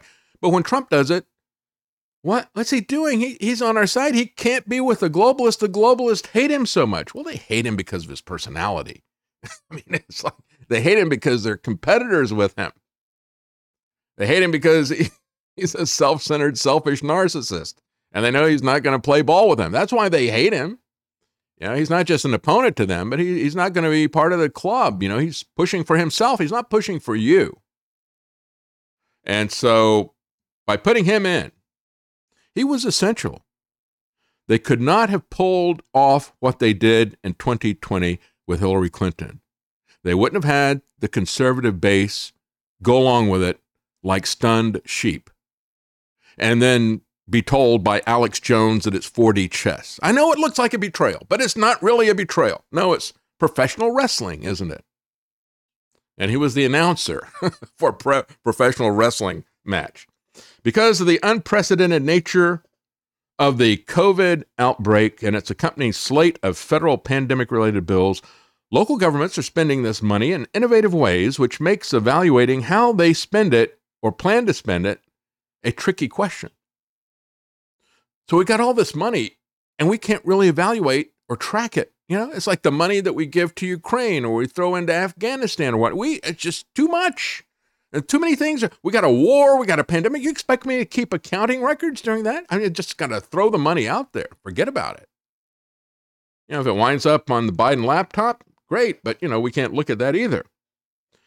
So, um, yeah, it was always a globalist agenda. The pandemic was. So now you got places like Baltimore, Chicago. Uh, they're getting into it. Baltimore, for example, their program is exactly what Andrew Yang supported $1,000 a month, verbatim. You can call it guaranteed income. It's universal basic income. It's coming from the UN, it's coming from Davos. It's part of the smart city prison cities, the prison cities. And guess who his biggest supporter was at the time, by the way? You know who gave him so much money to get him started? Elon Musk. That's another data point in my long chain of uh, Musk things to look at this. It's like, I know who this guy is. King of crony capitalism. He's delivered on a silver platter for these people everything they said they needed to have in order to save the planet, but really in order to lock us down into a climate prison. He delivered. He became the richest man on earth by delivering for them. He gave money to Yang in order to push universal basic income. He's always been a part of that. Anyway, Chicago proved the nation's largest guaranteed income pilot program, $42 million. Uh, but they are, it's half of what Yang wants and half of what they did in Baltimore. But don't worry because there's still more than $220 billion still available. And so, you know, g- get in line for that free money, more free money. And it's still coming from the supposed uh, COVID relief, even though Biden says it's over.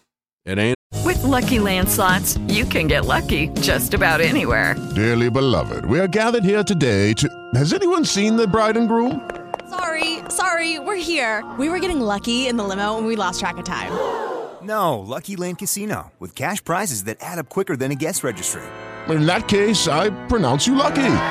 Play for free at LuckyLandSlots.com. Daily bonuses are waiting. No purchase necessary. Void where prohibited by law. 18 plus. Terms and conditions apply. See website for details. With the Lucky Land Slots, you can get lucky just about anywhere. This is your captain speaking. Uh, we've got clear runway and the weather's fine, but we're just going to circle up here a while and uh, get lucky. No, no, nothing like that. It's just these cash prizes add up quick. So I suggest you sit back, keep your tray table upright, and start getting lucky. Play for free at LuckyLandSlots.com. Are you feeling lucky? No purchase necessary. Void where prohibited by law. 18 plus terms and conditions apply. See website for details. Over, folks. It was always political. It was never a pandemic.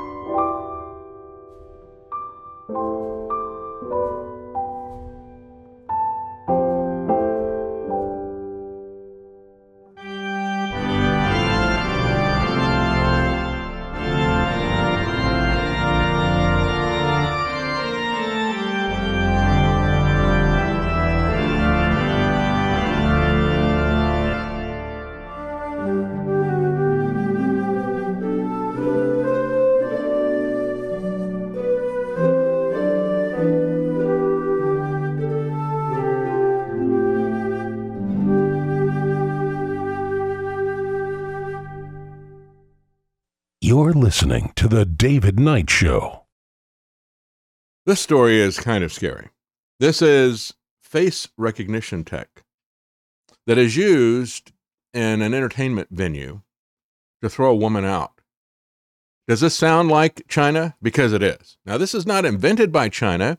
It was beta tested in China. This is technology that was developed in the US. As a matter of fact, even going back, uh, you know, before DARPA's been pushing this kind of stuff and everything, they, they had uh, databases and um, casinos. You know, somebody goes in, they're involved in uh, card counting or something, playing blackjack 21, and you can beat it if you're if you're good at it. You know, there's been movies made about that. As a matter of fact, there's a really good movie that had uh, Kevin Spacey in it, but of course nobody can stand to watch Kevin Spacey anymore we know what we know about his private life.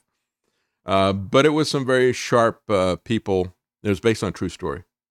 Some people were very good at uh, math and, and doing it in their heads, and they could keep track of the cards and and they could beat the system. So they would identify people who were card counters and they would ban them from the casinos, and the casinos would uh, share that information. And the casinos had some of the you know most sophisticated cameras, and they were everywhere in casinos, and they could zoom in like you would not believe. As a matter of fact, I did some work for the Department of Transportation in North Carolina, and they had cameras that they put up and down the interstate and you could turn those things around and you could zoom in forever. Uh, and this is uh, 15 years ago or something. Um, and uh, you could zoom in forever on those things. Uh, it's amazing. And you know where they got them from? The casinos. The casinos were the ones who footed the bill to develop that stuff. And then you had, um, you know, the highway people got those uh, casino type of cameras. But they also pioneered a lot of uh, databases. They were not as sophisticated, as they are now. They would have a lot of people in control rooms looking at everybody. You know, are, are they you know, sneaking cards on the table and that type of thing, but also looking at them to see if they recognize them, compare them to some of the known people. And over the years, they got more sophisticated. Now, in this particular case, this is somebody who had gone to New York City to see the Rockettes at Radio City Music Hall for their Christmas spectacular show. She was a mom with a group of mothers who had Girl Scout troop that was there. Kelly Conlon and her daughter went to New York City the weekend of Thanksgiving as part of a Girl Scout field trip to see the Christmas spectacular show. But while her daughter and other members of the Girl Scout troop and their mothers got to go enjoy the show, she was not allowed to do so. Madison Square Garden Entertainment had identified and zeroed in on her as security guards approached her right as she got into the lobby. It was pretty simultaneous, she said. I think to me, going through the metal detector, I heard over the intercom or the loudspeaker, she said, um, I heard them say, woman, long dark hair, gray scarf. she said she was asked her name, asked to produce identification. And they said, uh, I, she said, I believe they said, our recognition picked you up. And there is a sign there that says facial recognition is being used as a security measure. Now, what is it that they have against her at Madison Square Garden? She is a lawyer. She's an associate with a New Jersey law firm. Uh, for years, they've been involved in personal injury litigation against a restaurant venue that has now been purchased by Madison Square Garden Entertainment uh, in New Jersey. And so she said, I don't even practice in New York. Uh, I'm not an attorney that works on cases against Madison Square Garden. So I've had no New York involvement. I've had no involvement with this company per se. She merely works for a law firm that was involved in litigation against a restaurant that they then bought and then uh, made these people their enemies. And so they have a policy. Uh, they said, well, we, we told you, um, and we sent this to your, we have a policy that um, if we don't like you, a straightforward policy precludes attorneys who are pursuing active litigation against the company from attending events at our venues until that litigation has been resolved. And we told your law firm twice that uh, nobody from your law firm is allowed to come here. And uh, so she says um, uh, she's now upping the legal ante. She said, you know, they've got a liquor license at Madison Square Garden, and that requires them to admit members of the public unless there are people who would be disruptive, who constitute a security threat. If you're going to take a mother and separate the mother from her daughter and the Girl Scouts that she is watching over and to do it under the pretext of protecting disclosure of litigation information, that's absurd. It's un American. Well, she's right. Except that these tactics have been developed by our intelligence agencies, Homeland Security, and our technology companies, tested and used for social credit uh, purposes to uh, limit people's abilities to do things in uh, China. And it's going to be used against us the same way. Now, this is a report by NBC. And I was absolutely amazed that whoever wrote this never wondered about where, uh, what kind of facial biometric database uh, they got this stuff from, right? I mean, stop and think about this. These are not, uh, you know, is this something that's being done internally, or are they? Is there some kind of biometric database that they have bought into, offered by a private company? That'd be a whole story right there, wouldn't it? Or if they got it from the government, that would be a story as well. You know, did they contact the government and say, you know, here's some individual or somebody through the government and buy this stuff from the government? Say, here's uh, some names and addresses. I'd like to get uh, their driver's license pictures or something so we can put them in our biometric database and identify them immediately. Immediately. I mean, aren't you concerned about that? Why isn't NBC asking questions about that? Where did they get this biometric database? From whom did they get it? How are they using this? Why has this big corporation got this? No questions asked. They just cover it from the standpoint, well, look, you know, she gets thrown out of uh, the Rockettes show. There's something far more sinister and that has application to all of us, and that is not in the story. In Tennessee, they have found a human heart. This is a strange story. Uh, they found it uh, as they were preparing, and this is a town that's west of uh, Nashville. They were preparing because we've got a big winter storm coming everywhere um, for Christmas weekend, apparently. So they were uh, at the salt mines or wherever. it's not a mine, it's a place where they store the salt. And uh, they were preparing to load up to put salt on the roads for this storm. And as they were doing it in the salt uh, storage area, they found a human heart, heavily desiccated, and it was um, uh, shrunk down to a very small size, but still intact. And uh, they noticed it. They asked somebody about it. Obviously, they recognized it. Uh, severely dehydrated. And uh, they're investigating this, of course, as a murder. They said it looked like the heart had been surgically removed.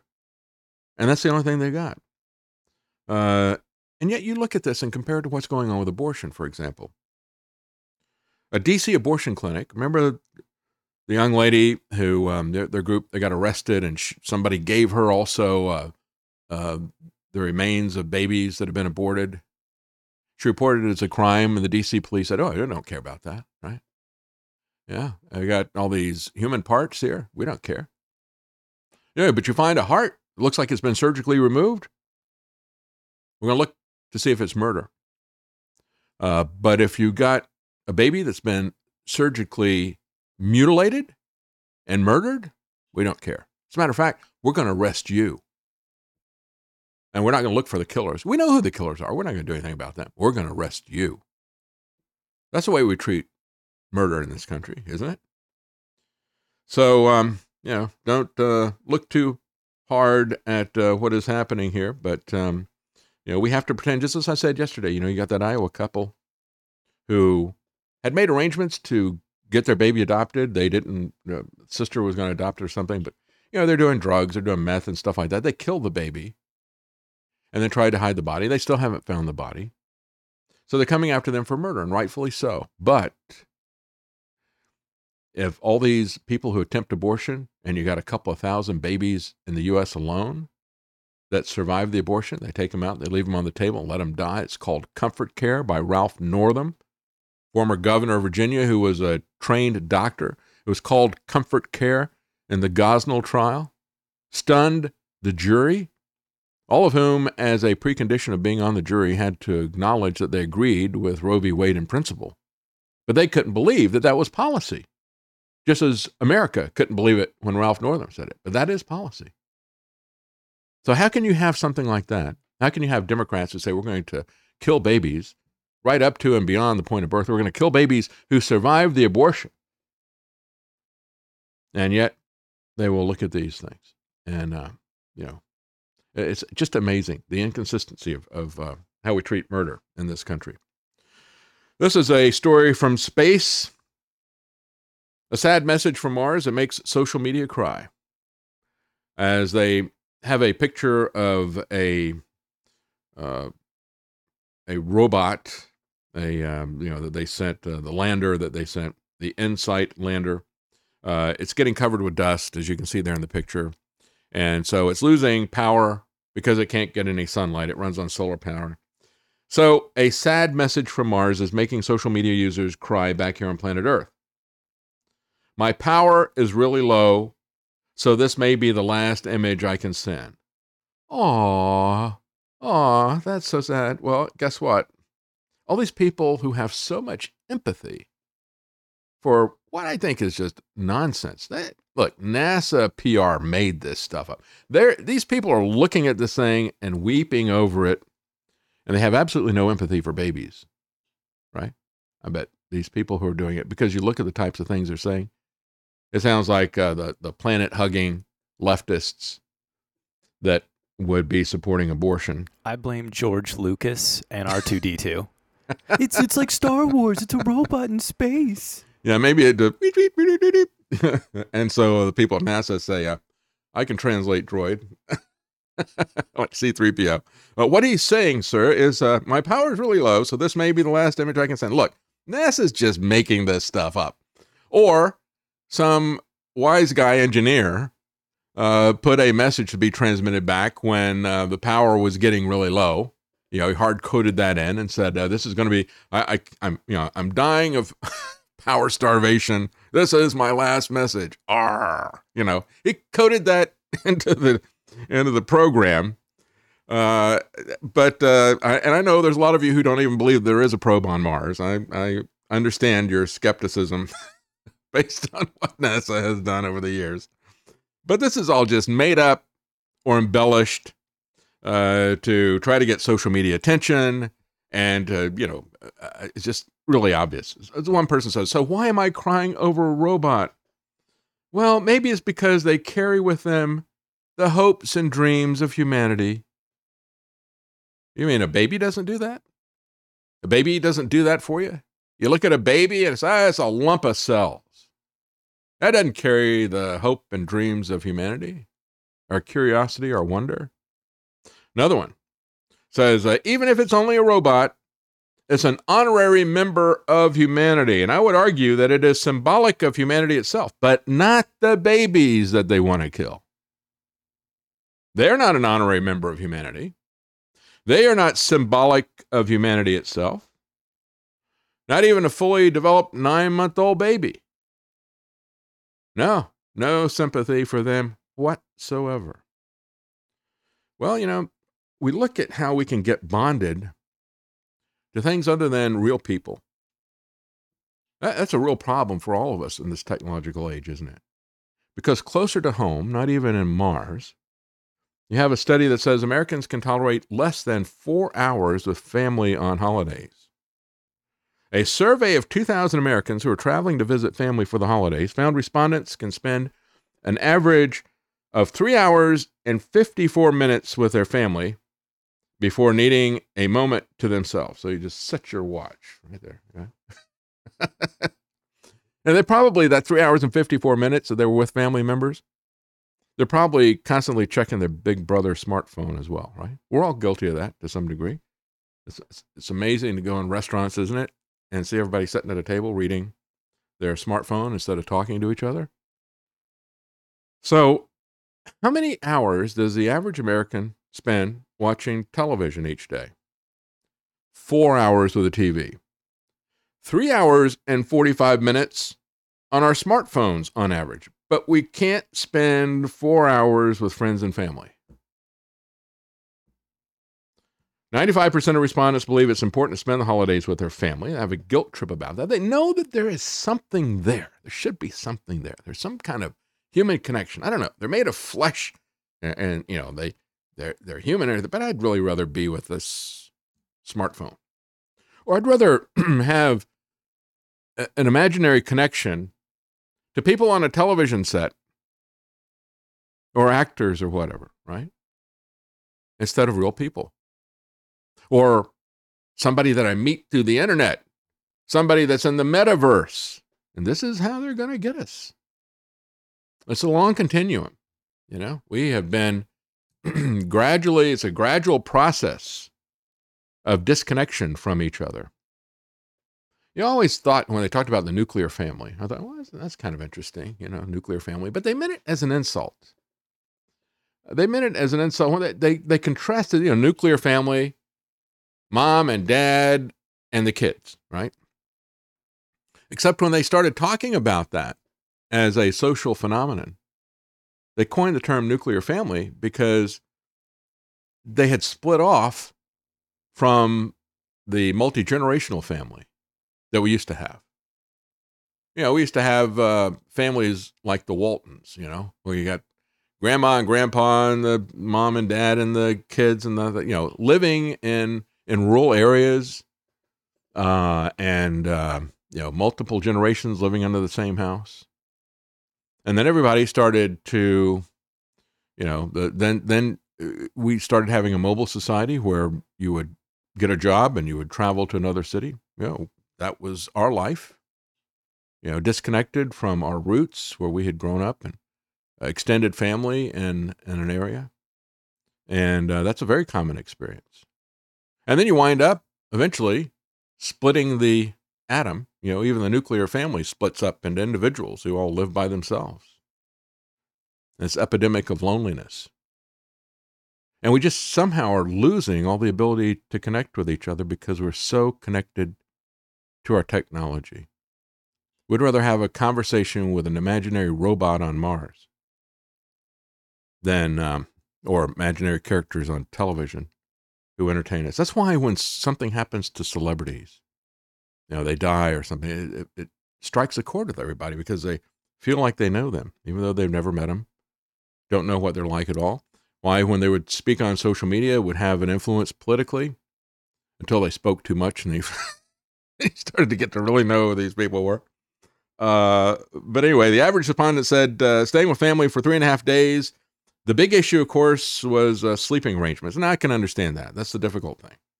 uh, having uh, people said on average, uh, two people end up sleeping on something other than a bed this holiday season in a household uh, because um, you know when people get together, so that puts a strain, and that is a understandable thing. Uh, but of course, there's always going to be things that uh, kind of get in the way. I've had several people on a personal note. I've had several people who have asked about um, some of the Christmas music. And um, so let me just uh, say to some of the people who have asked uh, if they could buy it. That's really encouraging. I really appreciate that. I thank you for letting me know that you like that. that um, I really do enjoy doing them. I wish I could do more. Uh, I set this thing up actually before I even left uh, InfoWars because I had a project that I wanted to do. Um, uh, but these Christmas songs are uh, arrangements, orchestrations of things that I've played on piano or played uh, in bands and that type of thing. And a lot of people say, where can I get the full song? Well, they're adapted. They're only 30 seconds to a minute long typically. There's one that's longer that's about, uh, that's over a minute. Uh, that's the uh, Some Children. Uh, that's adapted uh, from, um, I can't remember the guy's name now, Dave Grusin, who did his, his piano arrangement that I adapted that from. I shortened it up, um, added some strings and some other things to it, but um, uh, I really like that that arrangement. Uh, anyway, uh, so some people ask for the full song. There isn't, you know, the full song is here. I've been putting up on a daily basis the videos that we play here because we, you know, because it's a uh, a show that has video with it. Uh, we do a video cover of it of all these different songs, and so I've put up the videos as well as just the audio by itself for the Subscribe Star people. I hadn't done anything uh, for them for a while, and so uh, and it's easily downloadable from Subscribe Star. Uh, but I'm going to uh, upload all the songs in audio format on Friday if anybody wants it. Uh, we're going to put it up on the podcast, and so it'll be broadcast out as a podcast. So we'll put all of them together. There's a, about a dozen of them or so, and uh, so be uh, one file that'll have uh, just music on it. It'll be all of them together. Maybe that will be something that uh, people like. Um, yeah, I put all this stuff together for music project that I've wanted to do for decades, but um, I, I do appreciate people saying that. And again, we're not selling it, but just doing it as uh, something that I enjoy doing it and uh, want to offer it for free to people. It is Ryan here, and I have a question for you. What do you do when you win? Like, are you a fist pumper? A woohooer, a hand clapper, a high fiver. I kind of like the high five, but if you want to hone in on those winning moves, check out Chumba Casino. At ChumbaCasino.com, choose from hundreds of social casino style games for your chance to redeem serious cash prizes. There are new game releases weekly, plus free daily bonuses. So don't wait. Start having the most fun ever at ChumbaCasino.com. No purchase necessary. VGW Group. Void were prohibited by law. See terms and conditions. 18 plus. people if uh, you like that. So we're going to be right back. Stay with us.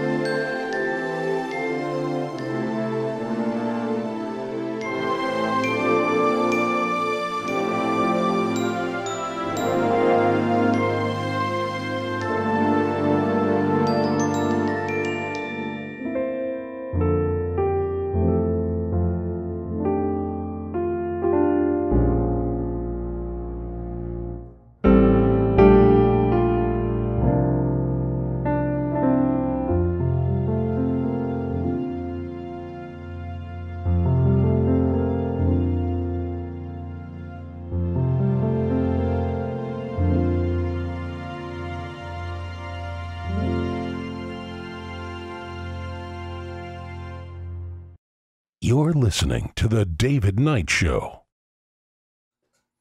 Let me say before I get back into the news, I said uh, this is the two year anniversary of the show, and it has gone by amazingly quickly. And I, I just want to thank everybody and give you a, a little idea of what was going on in our lives in this family and uh, where we were when um, we had some listeners stepped in to help us at the beginning of all this. You know, I was, when I go back and I look at what was happening in 2020, I was just absolutely incredulous that we could have an American president follow in lockstep this globalist agenda that had been practiced for 20 years. I knew com- everything about it and talked about it so many times on the air. I couldn't believe that he would do that. I couldn't believe that Americans would submit themselves in fear to this. I couldn't believe that they would close down their churches, shut their businesses. Some protested, some resisted, some rebelled, but it was such a tiny minority for the most part. At the beginning of it, everybody was shutting down out of precaution or out of fear. And so, you know, I, I look at this, and, and by the time we got to June, June 21st, 2020, it was a Sunday, it was Father's Day. We were four months into this. And I've been screaming on a daily basis, even before this had happened, for months before it happened, about where this was all leading, how we were never going to be able to get our power back from these people that had seized it. And I just basically, you know, we're looking at this anti globalist shill, this president, and all the people following it. So on that Sunday, that Father's Day, I was just so depressed.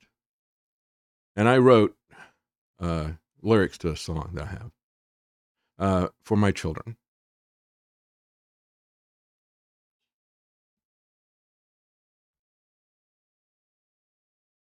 Said, uh, it's from Philippians. And it goes like this the uh, lyrics, one part of the lyrics. Child of my heart, I want you to know that whatever happens will work for your eternal good.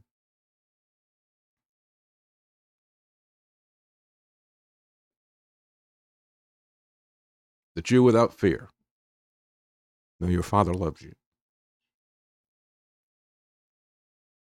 That's where we were.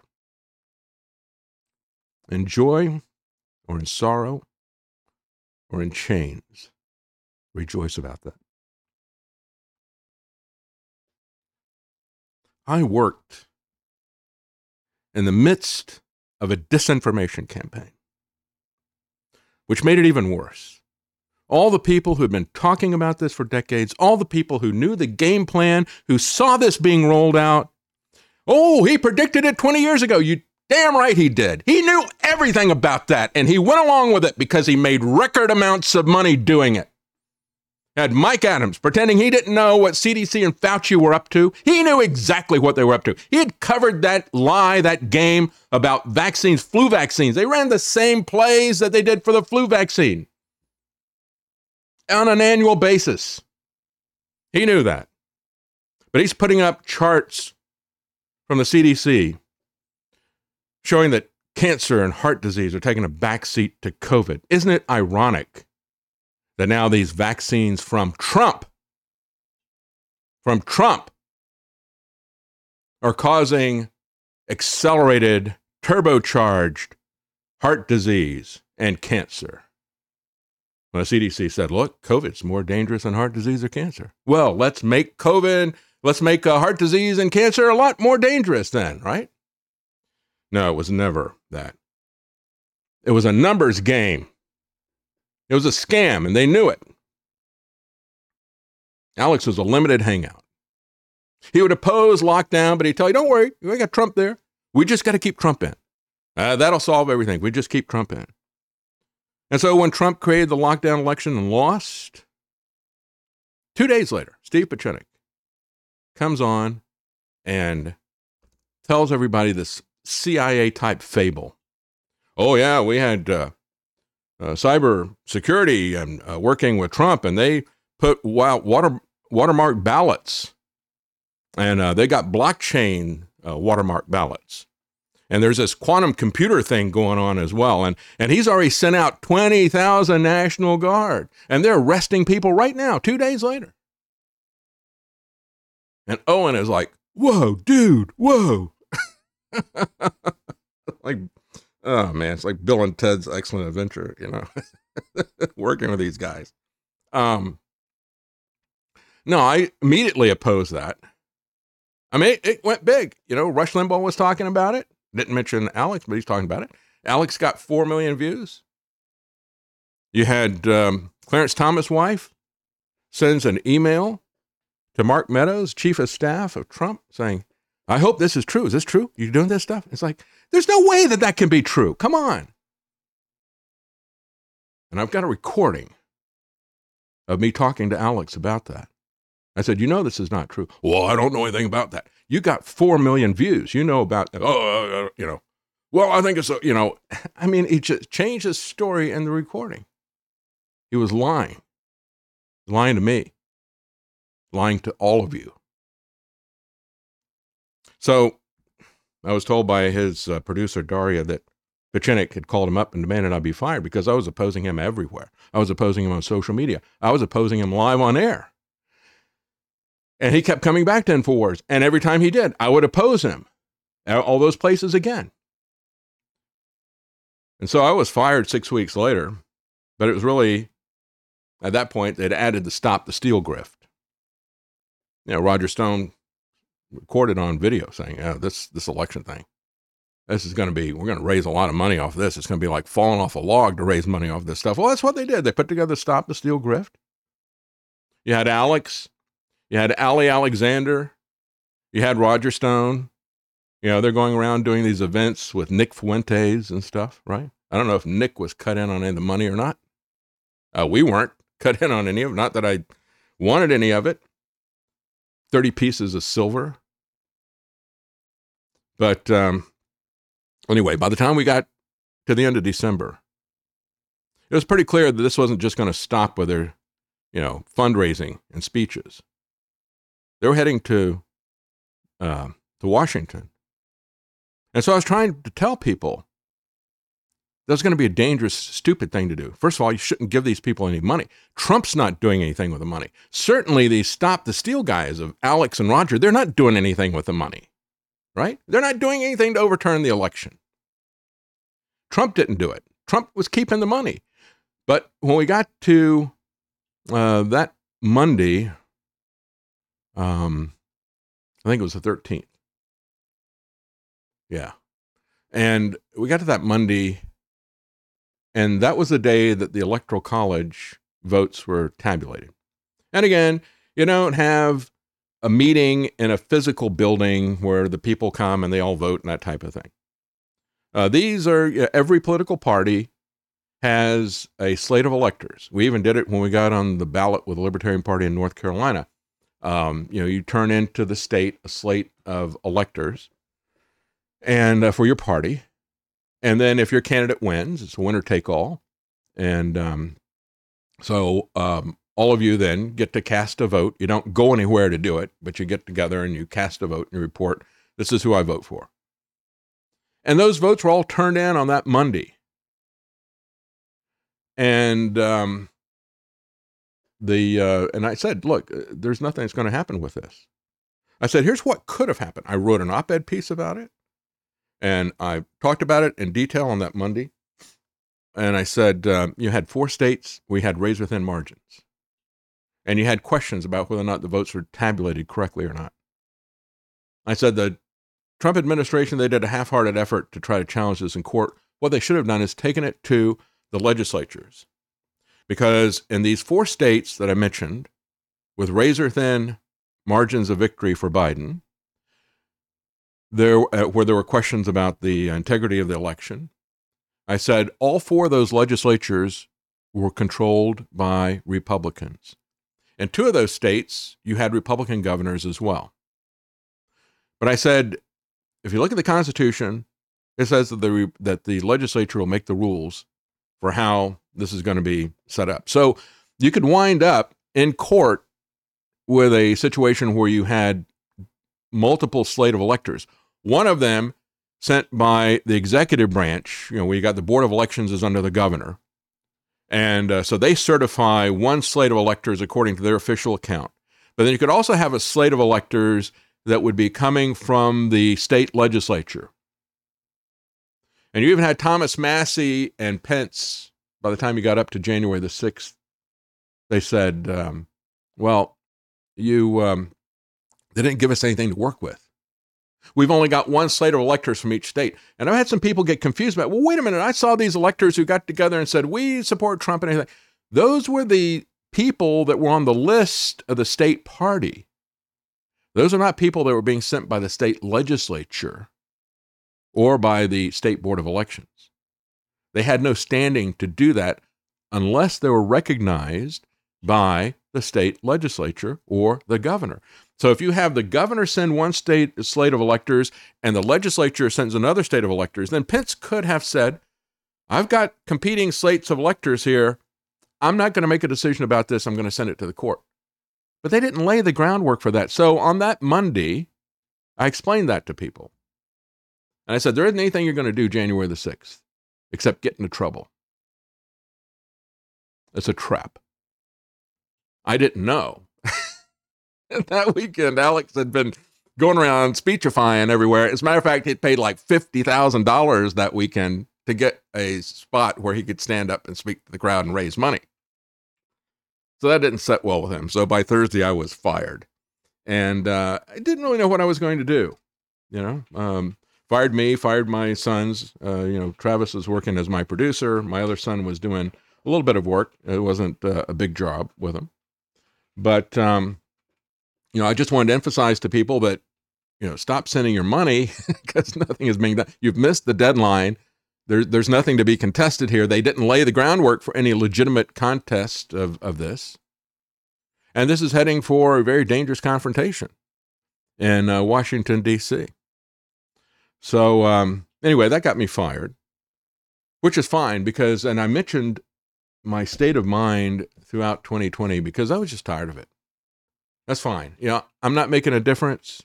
Um, people, it's like they're sleepwalking into some kind of a dystopian future that I've been talking about for years. So obviously, it makes no difference. Uh, and I just, I was just ready to. That's fine. That's that's it. Um, after nine months of that, there's just a little bit of tiny resistance, just a little bit of awareness about that. So um, I was fired on that f- Thursday, and then on Friday, uh, as we're talking about, you know, what we're going to do in terms of, you know, moving back east and moving into something that's, you know, in a isolated rural area or something like that.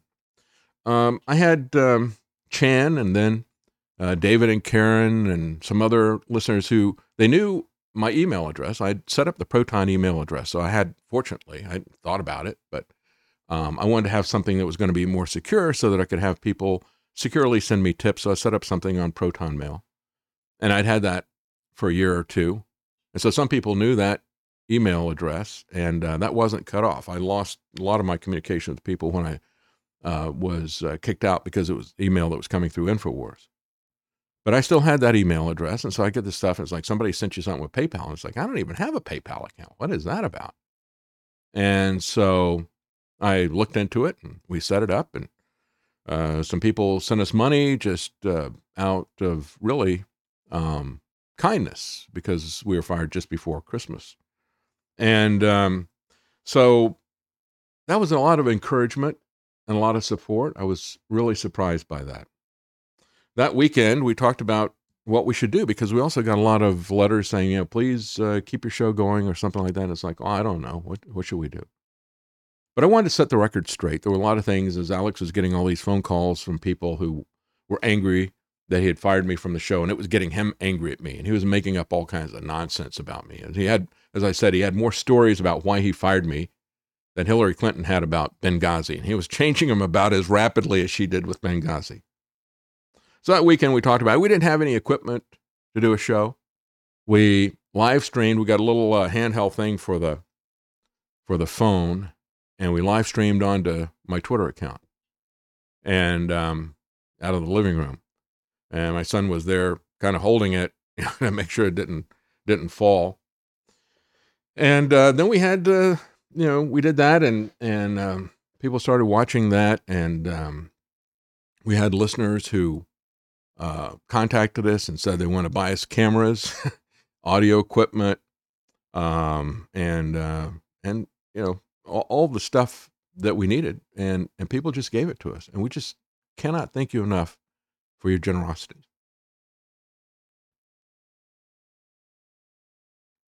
So the PayPal thing lasted just a few months and nearly took us under when they cut us off. Uh, Matt Tiabi, uh, uh, Taibbi, rather, uh, contacted me about um, the PayPal purges and um, had a little bit of, of, what I talked about. But when we talked on the phone, he said, uh, So what do you do? How do you fund your program? And I said, It's just people sending us money. And he laughed. And I said, Yeah, it is. I mean, it's Subscribestar. We have people who subscribe there, people who mail us checks outside of the system. Um, and he laughed about that. And I thought, yeah, you know, it really is strange. I always think about how strange it is. So, just want to thank you. It is uh, it is something that we see God as our provider, but He's done it through you. So I just want to thank you.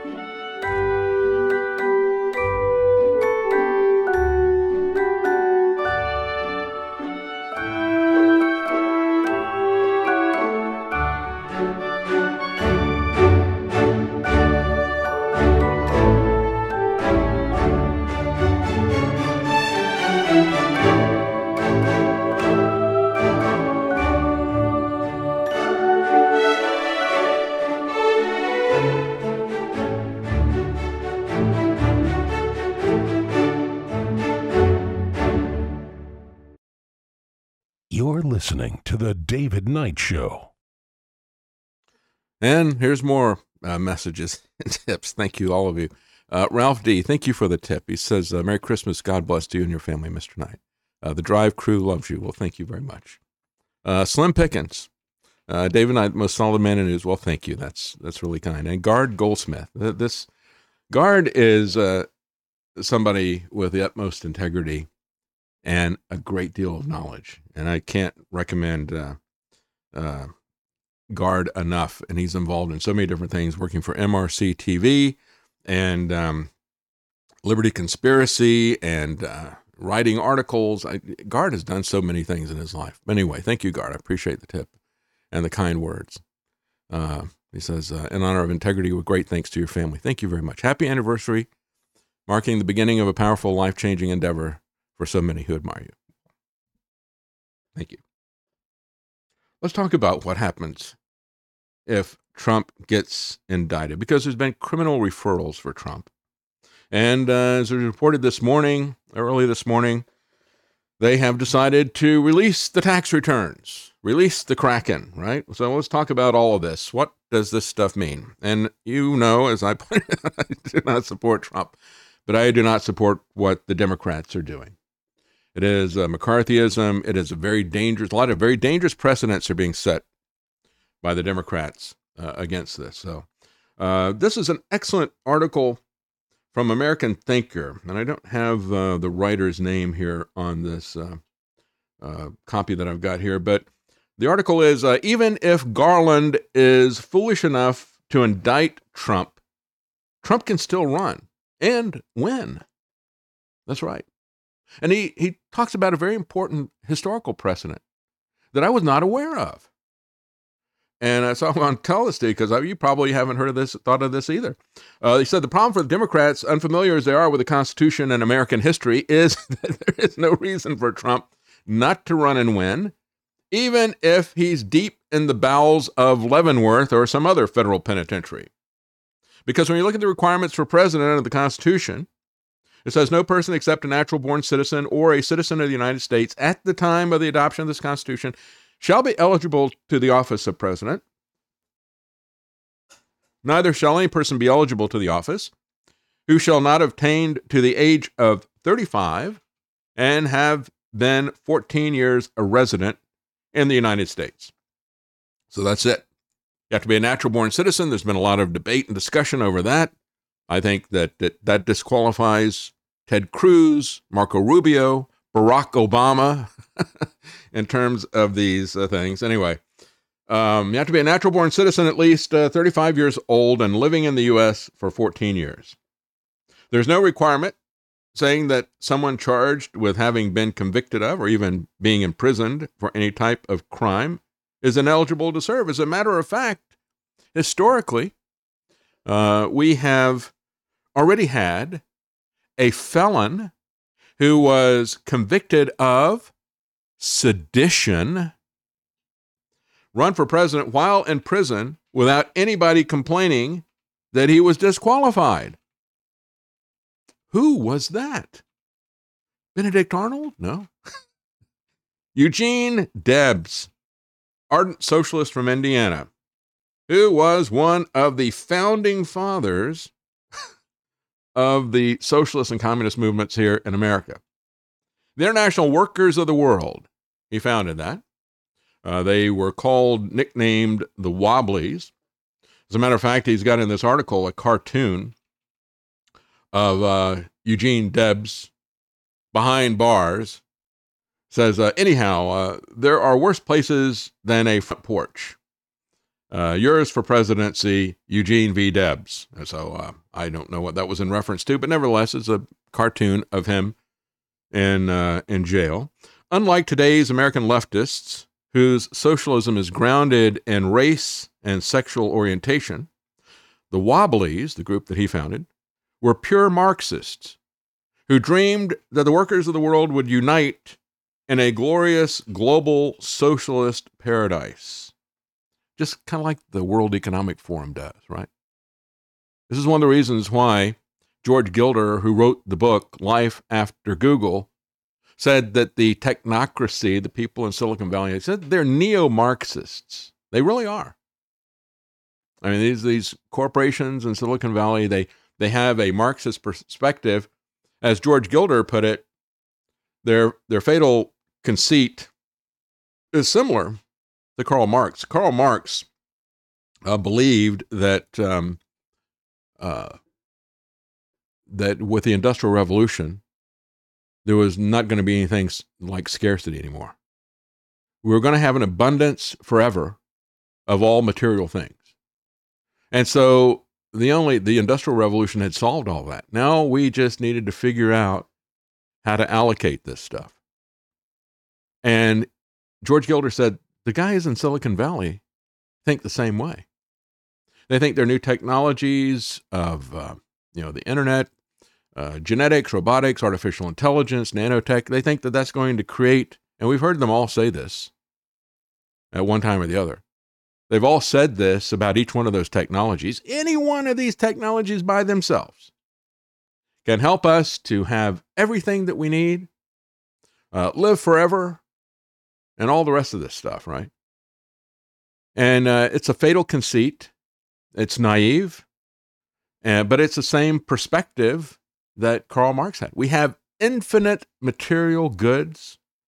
You know, even Karl Marx didn't think that uh, people in the Industrial Revolution were going to live forever. That's a new wrinkle that's been added by Elon Musk and these other people pushing transhumanism, uh, a singularity where we merge with machines and live forever and somehow transfer the essence of what we are as humanity. Somehow we transfer that into machine. That's just pure wishful projection. You're not going to be able to project yourself into a machine. Come on. You don't even under like I've had the discussions with Zoltan Istvan.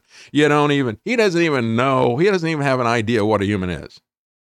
And you got other people who uh, yeah, I, I really like Hugo de Garis, but it, it's kind of a, a materialism where he thinks that if he can replicate the human brain sufficiently, that it'll spark in the, the artificial intelligence just spark into being. It'll become a being. All you got to do is just replicate that human brain and you're going to get a being. Well, why would you think that? I mean, if you do an exact replica of the human body, would you expect it to jump to life? Because you know, when people die for whatever reason, even if you were to go in and, and fix whatever it was, they killed them, You know, you got a you got a bad heart or something. Okay, well, let's put a good heart in. You know, I just found one on a pile of salt over here. Um, but you know, let's uh, let's let's add some water and reconstitute it and put it in this person. Perfectly good heart. They had a bad heart, so now we got that in there. All right, let's just wait. He's going to come to life. No, no. Even Mary Shelley, when she was uh, the crude understanding that people had then, uh, thinking that electricity was somehow the spark to life because they could take rudimentary electricity and apply it to the leg of a dead frog and see it twitch.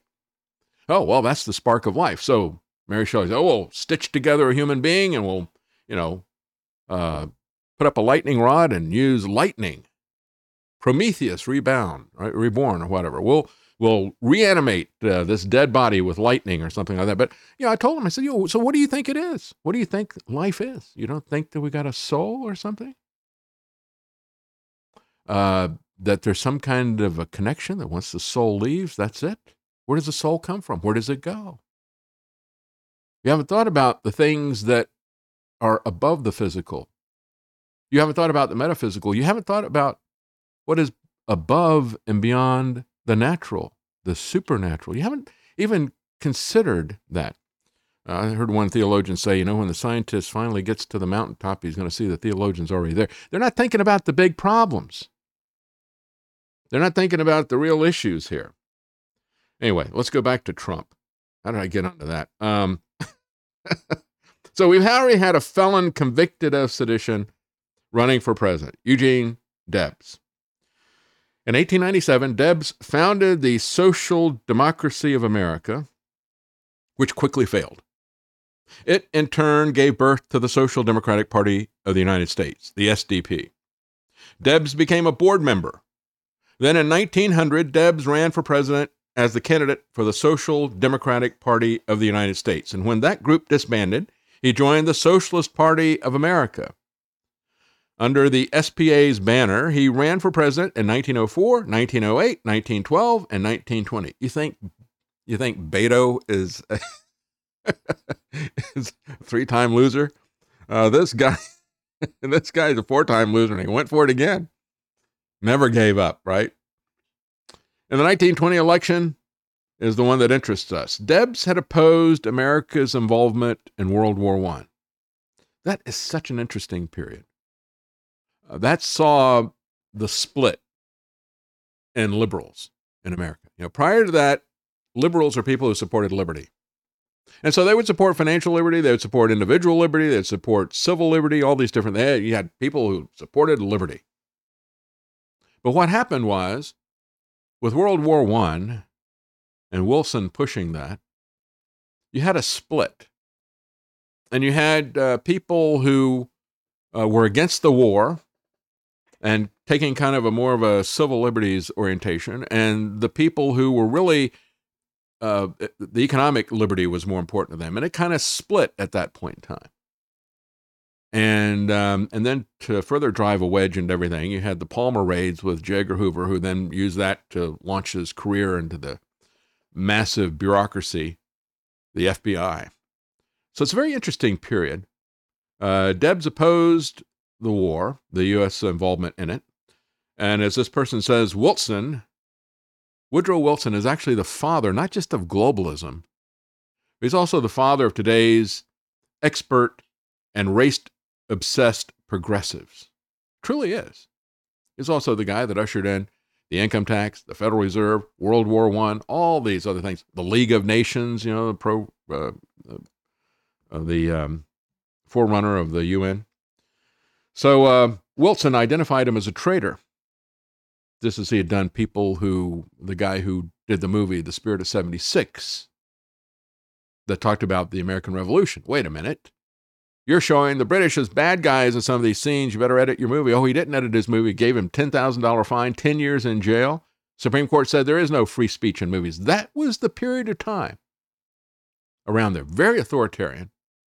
uh, period of time under Woodrow Wilson is a massive restructuring of our our country and our values in a very short period of time, and our institutions, I should say, for the most part. Uh, so Debs was arrested and charged with sedition. Falls under the same umbrella as insurrection. Oh, we all know about that, don't we? Debs was found guilty, sentenced to 10 years in prison, just like the guy who made a movie about 1776. He was also disenfranchised from voting. But what the court could not do was to prevent him from running for president. Despite his conviction and imprisonment on sedition, Debs ran for president in 1920 and got almost 1 million votes, 3.4% of the total votes cast. That'd be really good for a third party today. Neither his criminal record nor his address, the Atlanta Federal Penitentiary, was a barrier to his candidacy. In 1923, Warren G. Harding commuted his sentence to time served, and he lived another three years, dying at 70 from heart failure. So here's the lesson to learn from all this. As he points out, you look at the Constitution, there's nothing in there that says that you're disqualified if you are a felon. You just have to be an American citizen, natural citizen, over the age of 35. Trump's well over that. Live in the country for 14 years, he's well over that as well. Uh, so the Democrats' recurring fever dreams about knocking Trump out under Section 3 of the 14th Amendment, the disqualification clause, is nonsense, both objectively and historically. Objectively, because we know that clause, ratified in 1868, was intended to apply to men who had served or aided the Confederacy. The clause was also rendered null by the 1878 Amnesty Act, which came after it. They're also nonsense historically because the clause did not bar Debs, a convicted seditionist, from running for president. So the law was specific. The law was overruled with the Amnesty Act. And nobody thought that it applied to Debs. And even though he was convicted and imprisoned for sedition, he was allowed to run for president and get 3.5% of the vote. So, uh, the conclusion this guy has, which is exactly right. He says, look, if Garland is wise, he will refuse to charge Trump with anything. Because if he does so, he will make Trump a martyr. That's exactly right. And that's what's happened so far. The thing that's really it's interesting. The thing that keeps Trump going, like this Energizer bunny, is their persecution. That is a single thing when I talk to people about this. Well, if Trump isn't on our side, why are they attacking him? It's this bifurcated vision of the world. Everything is either this or that. It's either Republican or Democrat. You're either with us or you're against us. And if you're, you know, if they're against some guy, that means he's good. No, I say all Stalin and Hitler right? They were united against us. Then Hitler attacked Stalin. And then Stalin joined us. That didn't make Stalin a good guy, except to the left. they loved Stalin. But uh, no, they're just competing groups of criminals or dictators. Um, Patrick, thank you very much. Patrick S., thank you for the tip. I appreciate that. Frank Wood, thank you as well. Uh, David, you're truly a man of integrity. Well, I appreciate that, but you know, I'm just a person like everybody else. Uh, may God continue to bless you and your family. We all depend on you and what you do. Well, thank you. I appreciate that. Greg Talent, thank you for the tip. Harps, the boss, I hope Karen is feeling better. Her ankle is. Um, again, she, like I said, she had several things happen this weekend. She had a, a tick bite that got us really worried because it really flared up. The thing dug in, we didn't realize it was there. And uh, because, um, you know, Lyme disease, courtesy of your federal government, is a thing around here. Uh, you know, we were concerned about that, but it didn't turn into a ring and it, it started to come down as well. So thank you for your concern and prayers. Appreciate that. Now let's talk a little bit more about Trump. As they're coming after him, even the New York Times says, I just told you, they have no way they can stop him from running. All they can do is turn him into a martyr. Even if they put him in jail, they can turn him into a martyr. And he will continue to divide everybody into people with him and people against him and so forth. He'll continue to divide the Republican Party into oblivion. But the New York Times says the release of his tax returns tax returns could herald a new era for taxpayer privacy. I would say it'd be a new error, E R R O R. This is written yesterday.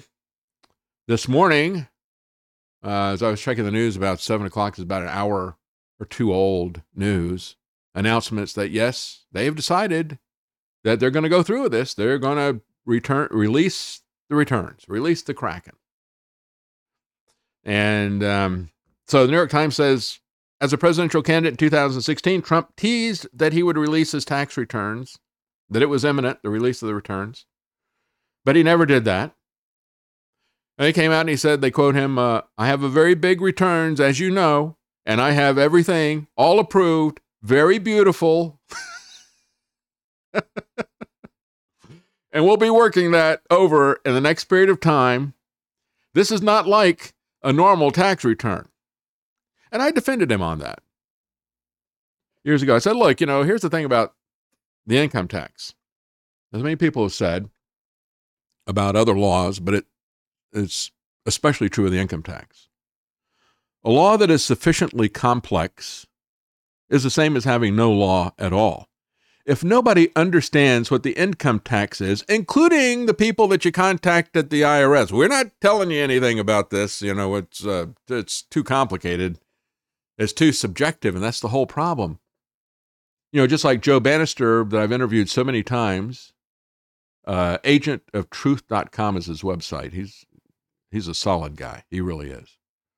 He was a criminal investigator for the IRS. And as he was investigating some of these people they said were criminal, uh, he decided that he would look at their arguments and try to debunk them. And as he looked at their arguments, these tax protesters, so called, um, they were constitutionalists actually. As he looked at it, he says, I don't, I don't see any way to debunk. So he asked his supervisors, and that got him in trouble. And he kept looking at it. They, they turned against him, and so, you know, he eventually um, uh, wound up getting kicked out. But and it didn't even have anything to do with him questioning the income tax. At one point, he said uh, because these were they were doing criminal investigation, which meant that uh, they carried a gun and they got paid more money than the typical IRS agents and stuff like that. But every year, because they were doing criminal investigations, they had to be audited.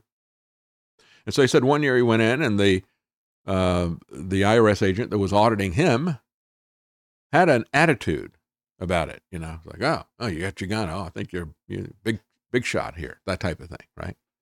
Uh, you think you're somebody, huh? Well, I'm going to cut you down to size. That type of deal. Didn't say that, but you know that type attitude. And uh, so the person came up with this, uh, you know, oh yeah, you owe several thousand dollars more. And so he contested that, and after it was all done, they wound up owing him several thousand dollars because he had done his taxes very conservatively up to that point.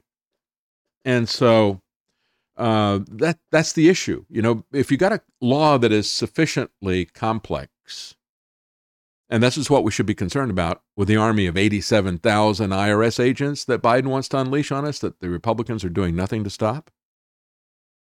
Uh, when these people bring you in to audit you, the law is going to be whatever they subjectively believe it is because it's so complex you could say well this is the way that i interpret it and i interpret it to my advantage. Right? Uh, there is it, the law has to be simple and direct whether it's it's like it, or it's lawless because the people who interpret it the people who enforce it can make it mean whatever they want if it is sufficiently complex.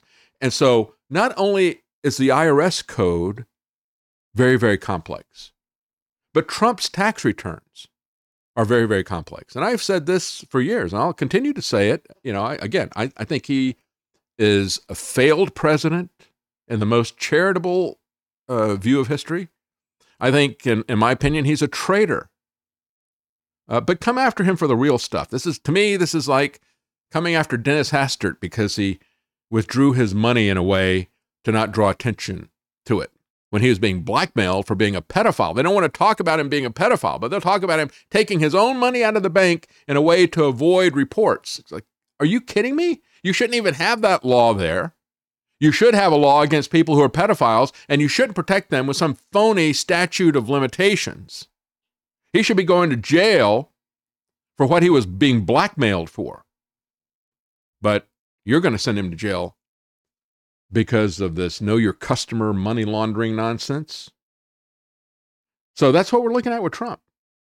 You know, I think for his complicity in this globalist agenda, for him getting rid of and bragging about how it was an accomplishment to get rid of the testing of the vaccines, he should go to jail. He should go to jail for that. That resulted in the murder of people. Whether he did it willingly, knowingly, or stupidly, he should go to jail. Manslaughter. We're talking about manslaughter versus premeditated murder. That's the difference that we're looking at here. So you could fight about that in the court, but it's objectively the case. You know, people get so upset when I call it the Trump shots. Why is it that Trump supporters get angry at me when I call it the Trump shots? Boy, that really sets them off. So I put it in the title a lot of times. Why is it? Because they know how they're killing people and crippling people. They know it's evil. And so they don't want it associated with Trump, except Trump associates himself with it. Trump calls himself the father of the vaccine. You know, in a way, I'm like the father of the vaccine. I take all credit for it, you know? Well, give him the credit. Well, Mark Levin was saying in January 2021, look at this. You got uh, Joe Biden is taking credit for the vaccines. Trump did it. Trump should take credit. Take the credit back from him. Trump, you know, all those guys. I said, yeah, give him the credit. And I, I got a lot of people mad at me because I criticized Mark Levin. It's like, uh, I got to tell you what I how I see it. And call the balls and the fouls as I see them here. So his tax, we got a, a, a tax law that is so complex that he, that only in the most obvious circumstances is it clear what's going on uh, with wages or something like that. Which, by the way, the income tax is not a wage tax. They didn't start taxing wages until World War II, and they said that was going to be a temporary thing. They never took it off. The income tax was supposed to be on real income. It was supposed to be on the 1% of the 1%. And it was only about 1% that they charged them. For things, for passive income, what we call passive income, investment income, and things like that today, that was the only thing that was taxed. They made it a wage tax and snuck that in us without any, um, you know, uh, without any real oversight during World War II and kept it on. So um, the whole thing is a fraud. But this gives them all the weapons that they need. They can take, uh, they can multiply his complicated tax return with all these different country, uh, companies and different countries.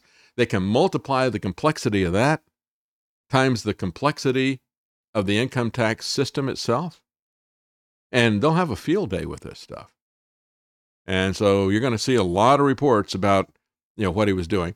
Uh, then they may find some criminal uh, activity there. I wouldn't be surprised. I mean, he's dealing in New York. He's paying off politicians. He made most of his money in New York City. Uh, legendary corruption there, and uh, so I'm sure they're going to find some criminal stuff in there. But they, you know, they can find some things with the income tax as well. So on Tuesday, the House Ways and Means Committee was going to vote, and they did vote yesterday to make public six years of his tax records. The action was made possible, says the New York Times, after the Supreme Court last month declined to block the Treasury Department, which oversees the IRS, from releasing the returns to Congress. So um, the um, the Treasury Department was going to do it to Congress. Some people, you know, they they pushed back against it, and uh, so the Supreme Court paved the way for this gave them the ability to do it, and they've announced this morning they're going to release the records.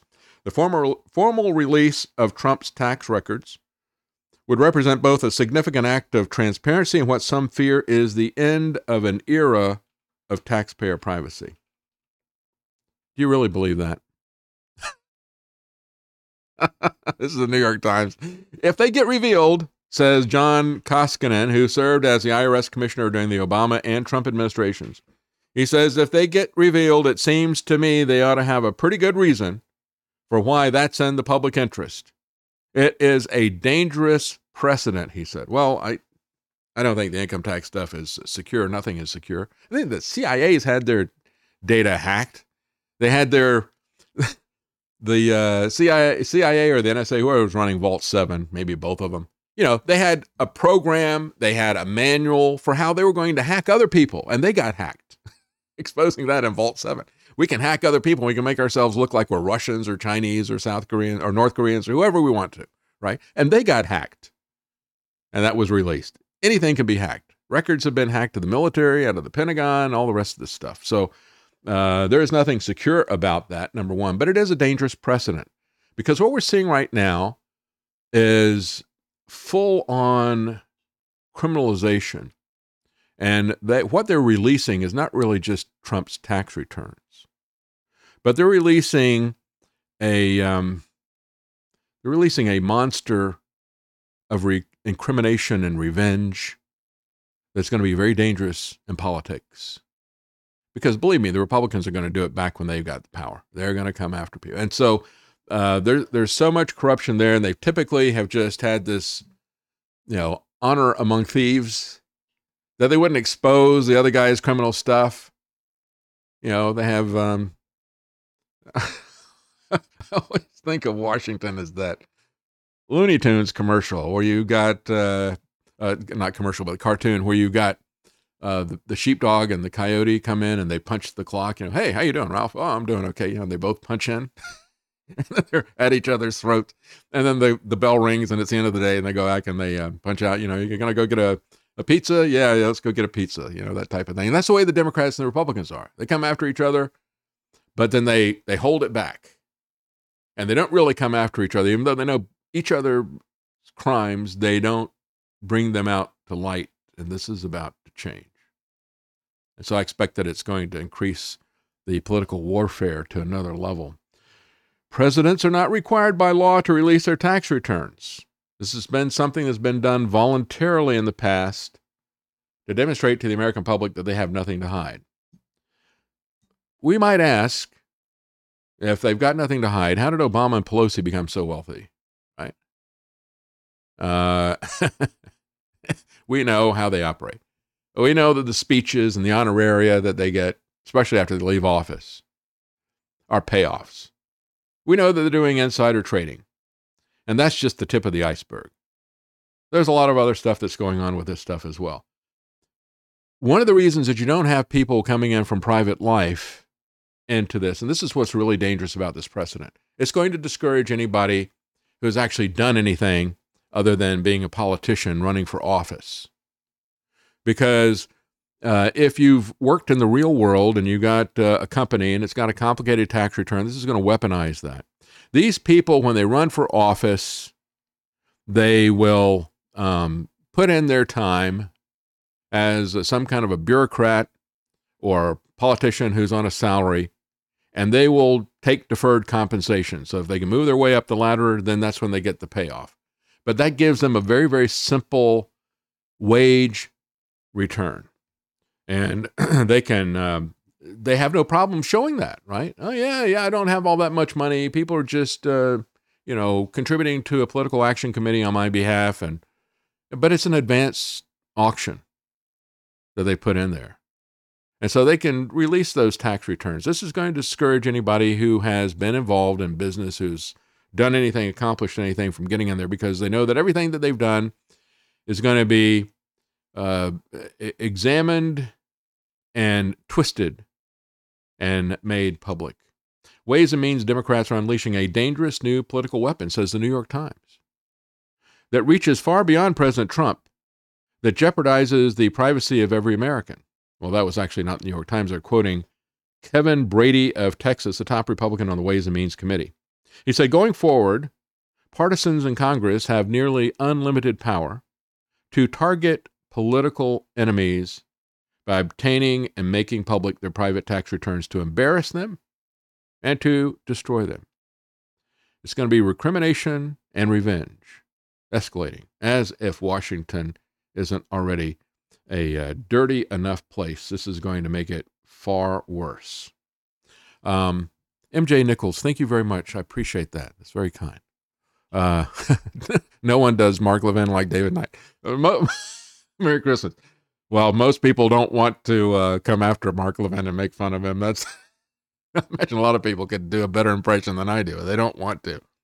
It doesn't uh, make me any friends in media to do that type of thing. I can tell you, but uh, I don't care. uh, Trump urges Congress to take three crucial actions to address the border crisis. Wow. Maybe this guy should be president. I, he knows all about how to fix the borders. Oh, wait. oh, wait, you had your chance, Donnie. You didn't do it then, did you? And he's pretending that he does. He's pretending that Title 42 protected the border. Look, it's not as bad as what Biden is pretending to do, or, or uh, planning to do, I should say. But as I pointed out yesterday, Title 42 was not about protecting the borders. Title 42 was really more about protecting the pandemic narrative. And, um, uh, you know, it was, uh, it did not stop people coming across the border illegally. It didn't stop drug trafficking. It didn't stop human trafficking. It didn't stop any of that stuff. We got thousands of people coming across all the time. Uh, but it's going to be worse when you remove it. Because when you remove it, they're not going to have any legal justification, presumably. I don't know why that's the case, but you know, they're going to pretend they don't have any legal justification to send people back over to the other side, even if you can catch them.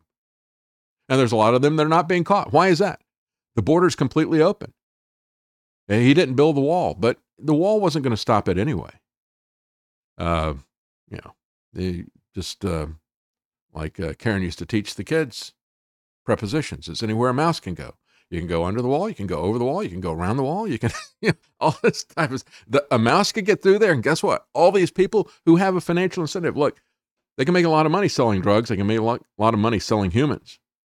And a lot of people for whom they don't want to do that, they can make a lot of money off the welfare system if they come. We've got a giant magnet with all these different things.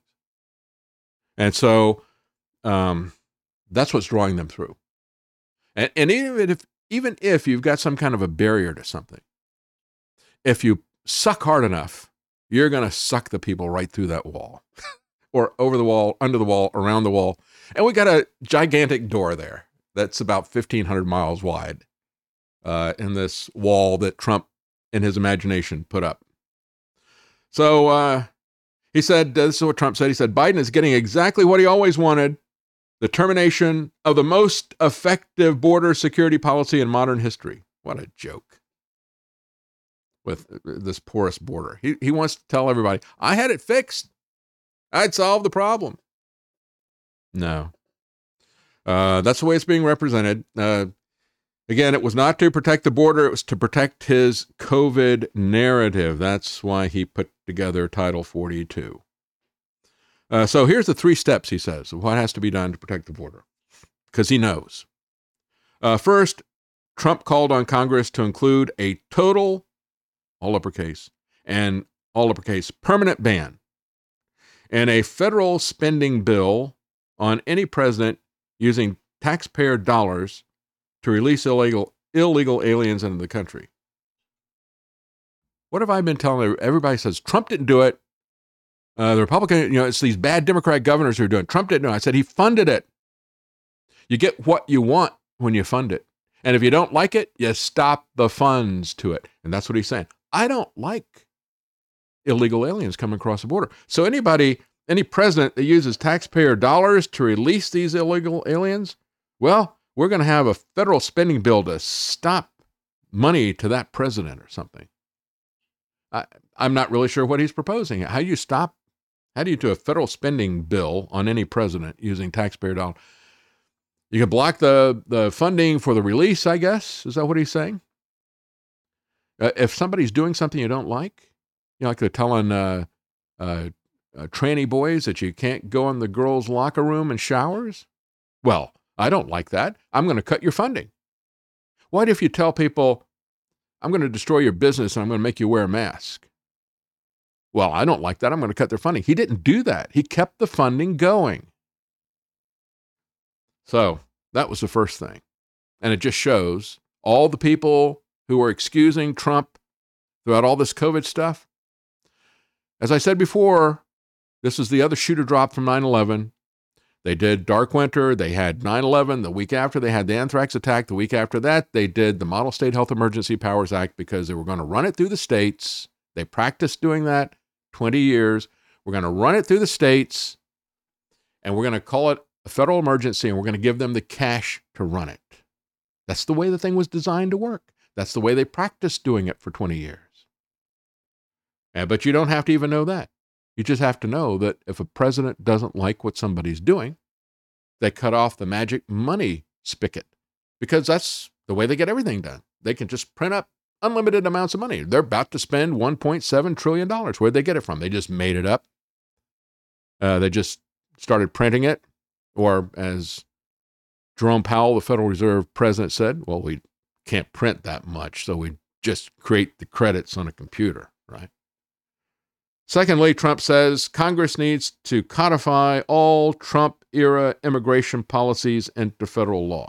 Make Title 42 permanent. Well, Title 42 is just about COVID and testing and things like that. So we're going to keep the border um, shut down because of pandemic rules and maybe add to it vaccine rules like uh, Biden did at the border between the U.S. and Canada. Is that what Trump is saying? Is that how we control the border? We control the border by pandemic rules that block people from traveling because you know we'll all die.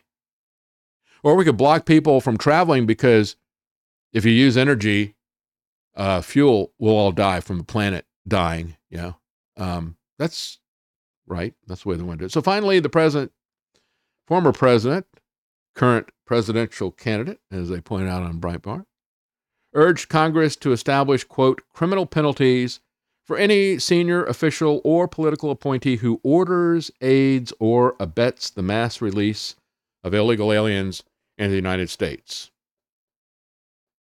What about DACA? why didn't Trump get rid of DACA? It was not a law. It was an executive order from the previous president's attorney general saying we're not going to enforce the law, which they'd sworn to do.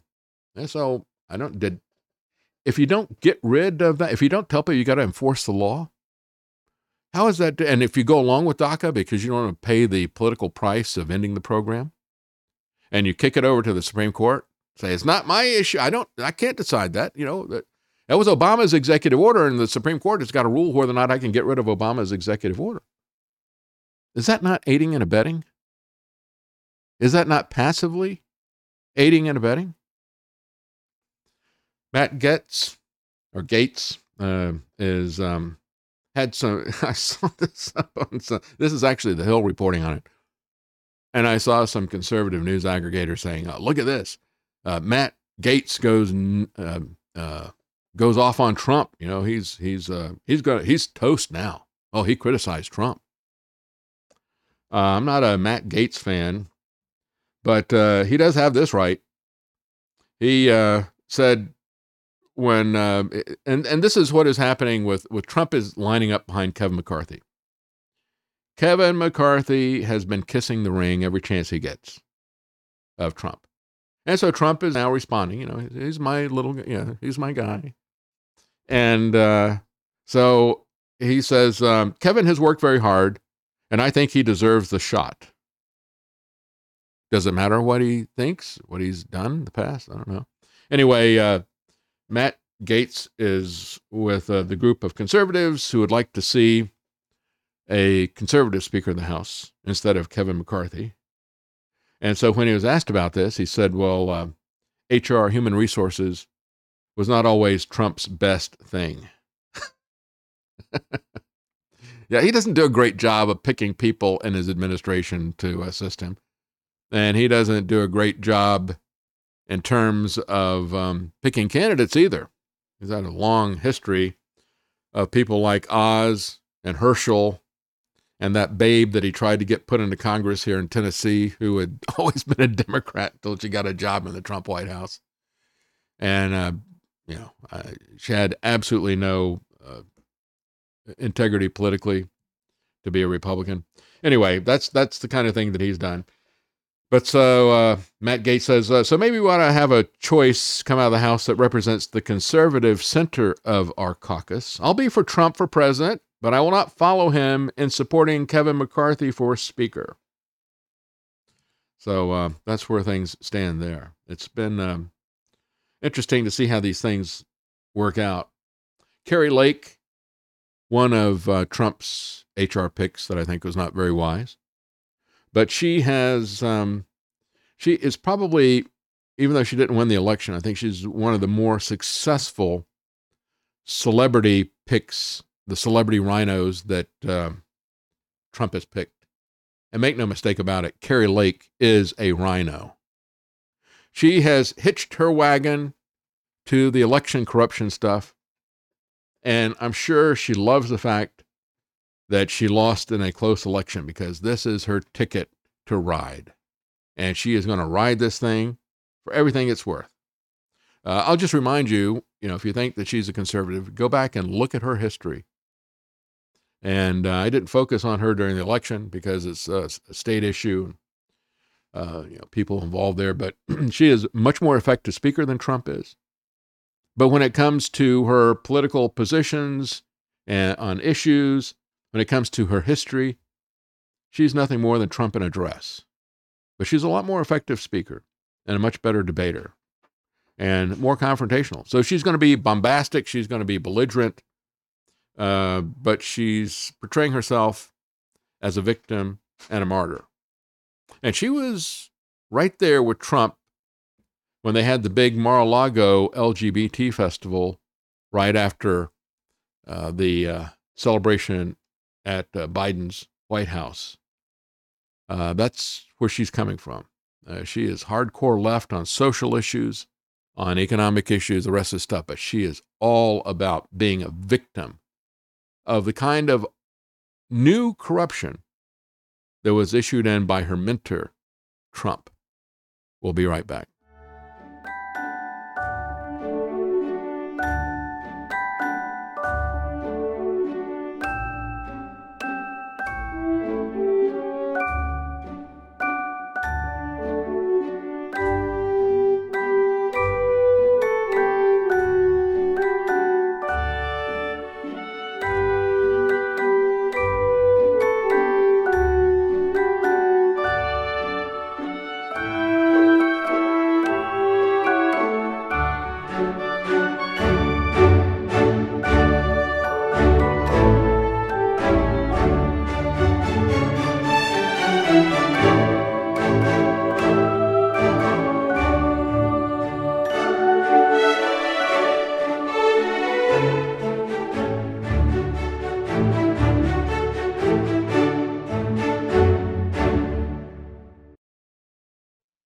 Listening to The David Knight Show. All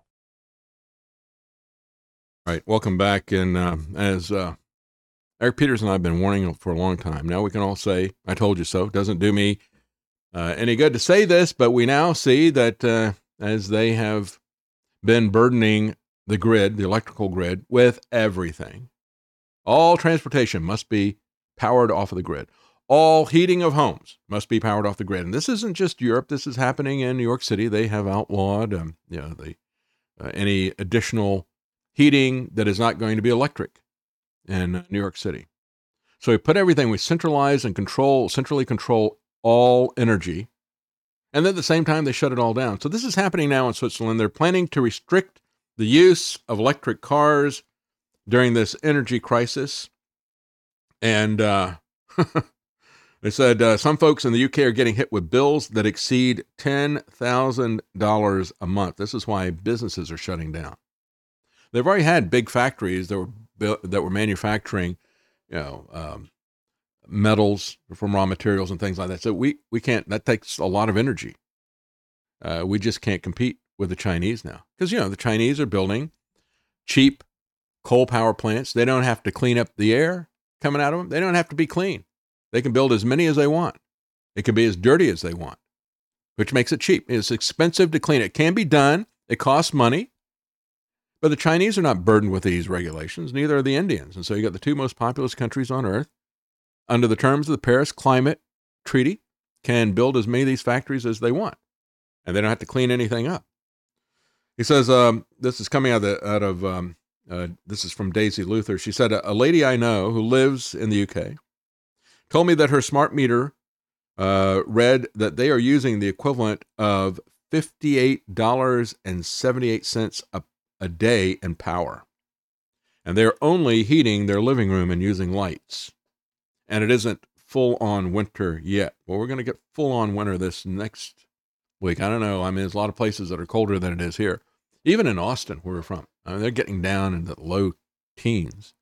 Uh, we're supposed to, and maybe even single digits. Of course, they don't know because we're three or four days out from this stuff, and they they can't predict the weather that far in advance. But there's a general consensus that things are going to get really cold, and uh, they're predicting like two degrees here uh, as a low.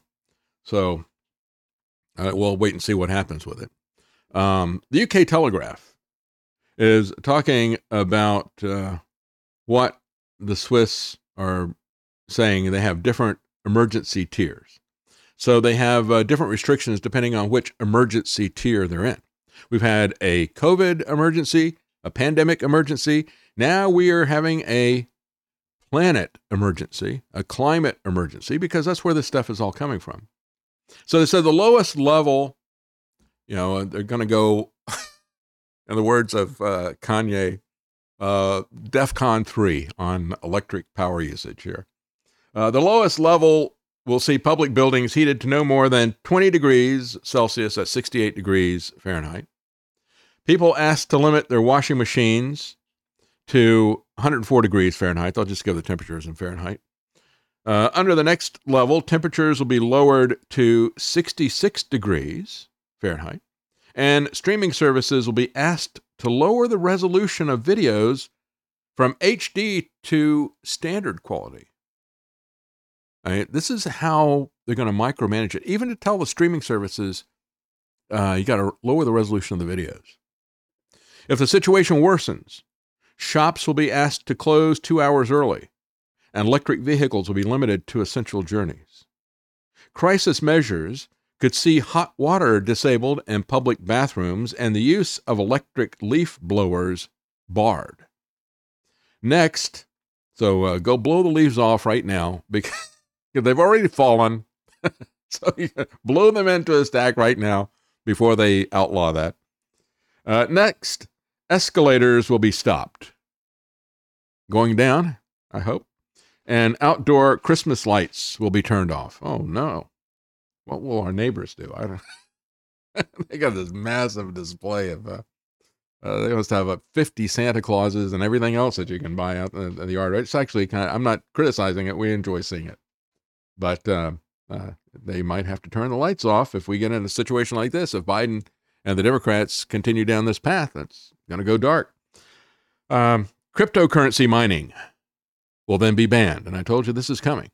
You know, they're complaining all the time about the massive amounts of use from cryptocurrency mining because it's proof of work. And uh, these people will just uh, say, well, you know, we don't want to have proof of work. We have the authority. We, we tell you, you know, it's proof of authority. I'm telling you this is an official dollar and I'm telling you what it's worth, and that's it. And we don't have to mine anything. So, cryptocurrency mining would be banned if supplies keep dropping, along with swimming pools closed. Uh, I guess this would be indoor swimming pools in Switzerland at this time of year, and lights in sports stadiums turned off. And the most extreme shortages sports matches, concerts, and theater performances will be canceled. This is starting to look exactly like our COVID lockdowns, the climate lockdowns. That's exactly what we're looking at. And of course, it's already been discussed, you know, this happening in California and other places. They go straight from you got to buy an electric car to uh, you better not charge it. You better not charge. You better. Anyway, uh, Toyota, as Eric was pointing out, and I've pointed out in the past as well, we pointed out when I talked to him um, yesterday. He said, Yeah, Toyota is pushing back against this. Look, Toyota wants to sell cars for whatever reason. I don't know. I mean, you know, GM and Ford, they don't care about selling cars anymore.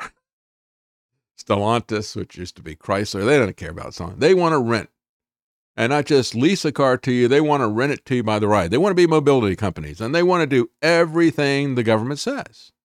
Yeah, we're your guy. Whatever you say, Ralphie, I'll do it. Uh, just tell me, and um, you give me the concession, okay? You remember this? I supported you when we did this, so I get to be one of the two or three companies that are going to be renting transportation by the ride. Know, we'll have the golf cart concession so that you can go, um, you know, travel to your heart's content within this little 15 minute area in a city. So Toyota chief says the silent majority has doubts about pursuing only electric vehicles. Good for him. You know, that's the interesting thing about it. They keep coming back and they say, oh, you want an electric, uh, you want a no emission vehicle? We can do that.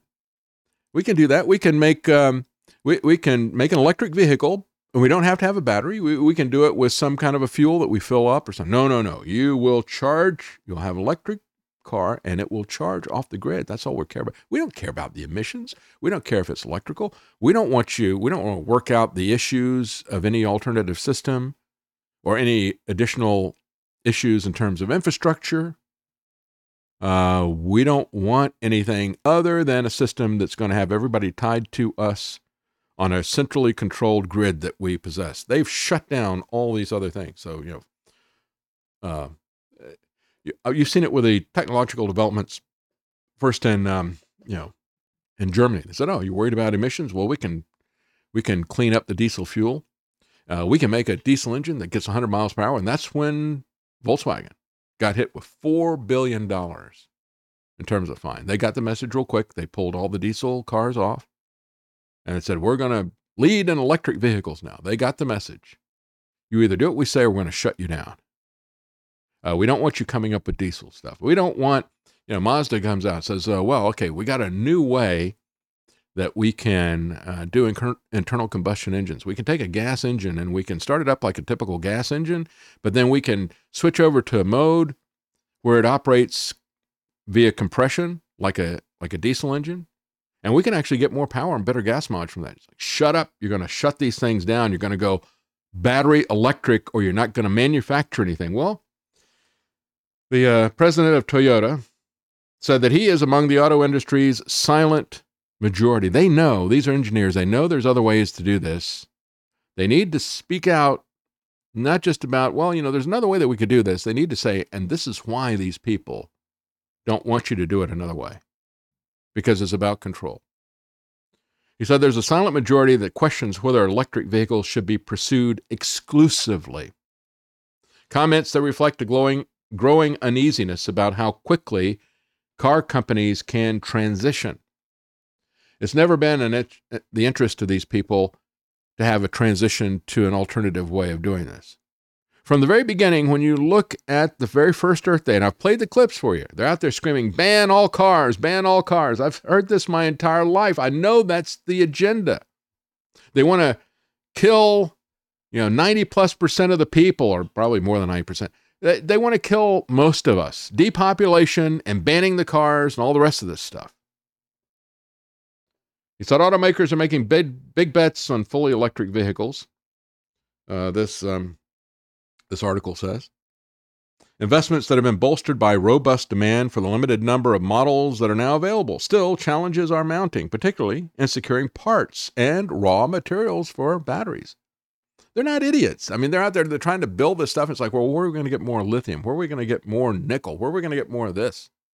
And even as they don't have enough, you know, they say, well, if, if we want to continue to sell cars and they're all going to have these batteries in them, that means we're going to need to have X amount of these raw materials. We're not anywhere close to that. I mean, we need several orders of magnitude more of this raw material. But what do they do? Even though that doesn't exist, that's not good enough. Oh no, we're going to shut down the typically the number one or two or three supplier in the world, Russia. We're going to embargo. Russia's got the largest landmass of any country. And so they have tremendous mineral resources. So we're going to embargo all of that in a sanction, and you're not going to get access to any of that stuff. So we're going to take all that off the board. Um, so, uh, could Tesla's charger become the U.S. standard for EV charging? Wall Street Journal looks at this and says, well, you know, people who are involved in the auto industry are largely a silent majority, he said, to in Thailand. He said that silent majority is wondering whether or not EVs are really okay to have as a single option. But they think it's the trend, so they can't speak out loudly. Here's the issue whenever you see mandates and threats that you're going to do things one way, you know this is the government. You know that's political. You know that there's no reality, there's no medical reason for us to only have the vaccine and remdesivir, and you will not have any other treatment. You will do exactly. You, we got one way to treat this stuff. You're going to put people on ventilators. You're going to give them remdesivir. You're going to give them vaccines when we got those available. Anybody that does anything else, you're going to be purged. You're going to be outed as a liar, a criminal, a fraud, a dangerous person who's killing people. We're going to take you out of your profession. We're going to do all these things to you. This is the whole, it's the same game plan. And they're not going to defeat it if they don't call it out for what it is. You know, he says, well, we got a silent majority. Well, the majority needs to speak up, and the majority knows this isn't going to work. And they needed to do more than just say it's not going to work. They need to point out that the emperor has no clothes, but he's got an agenda. This is naked tyranny, and we need to point out what the end game is here. So, um, all the major rivalries rivalries are jumping down the EV road, but again, Toyota's trying to hedge their bets because I guess they're looking at this and saying, well, you know, the politicians are taking everybody down this path, but it can't possibly work. And then what happens if we're the only game in town that has automobiles? You know, the Japanese government is not nearly as suicidal as a lot of these other governments. Uh, they do like Japan Incorporated. Uh, they would like to get more power. So they're going to kind of uh, help them in this. The Mises Institute has an article Forget Oil. Now they're coming for the cows. Well, I don't want to forget oil either because if we don't have oil, we're not going to be able to get the cows to market. We're not going you know, the cows are either meat or they're dairy. They want to get rid of both meat and dairy. I've read you the, the C40 group. It's not 40 cities, but it's uh, just under 100 cities. And uh, their wish is that nobody has any meat, nobody has any dairy, that you're going to get uh, three articles of clothing that you can buy per year uh, you will have one trip on an airplane every three years, and that trip will be under a thousand miles, and on and on. No private automobiles, no nothing. It's all tied together. If you don't have oil, you're not going to have the fertilizer for the feed. You're not going to be able to get the product to market, any of that stuff. It is all tied together. But it is important for people to understand that they're coming for food. You know, they have demonized energy by calling it carbon. Well, nobody likes carbon. It's sooty, it's dirty, it sounds dirty. Oil is feels dirty. It can be a real environmental issue if it's a spill and that type of thing. But uh, you make it about the cows, and they start to pay attention. And so this is an article from the Mises Institute going into detail about uh, the the efforts to shut all this down, especially in the Netherlands. They're taking the lead on all of this. Uh, this article from Daily Skeptic How Billionaires Fill the Media with Climate Fear and Panic. And that's exactly it. It's coming from the billionaires. They're the ones who are running this. They're the ones who are telling us you're going to eat bugs, you're going to do this, you're going to do that. They're the ones who are funding the agenda at the UN and the U and the uh, World Economic Forum. They merged.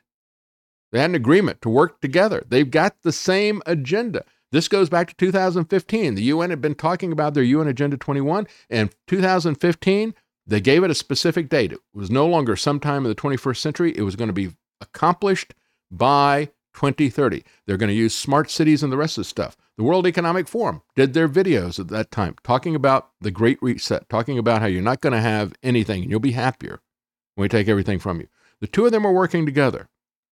The UN creates this groundswell and brings the, the global politicians together to feed them the agenda in the same way that the federal government put out the Model State Health Emergency Powers Act.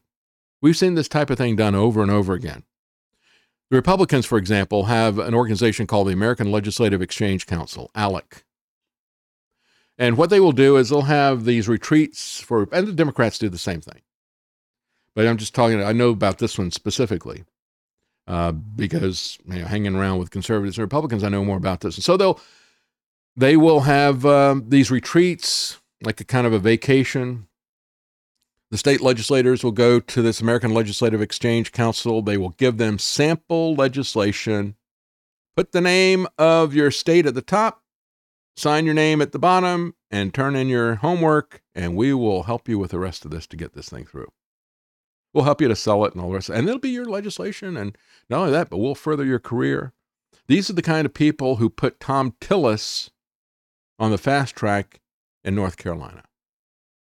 Uh, that's how I found out about the American Legislative Exchange Council. I've been watching it since. But, um, and, you know, just go back and look at his history at the state level, at the federal level. But that's the way this thing is done.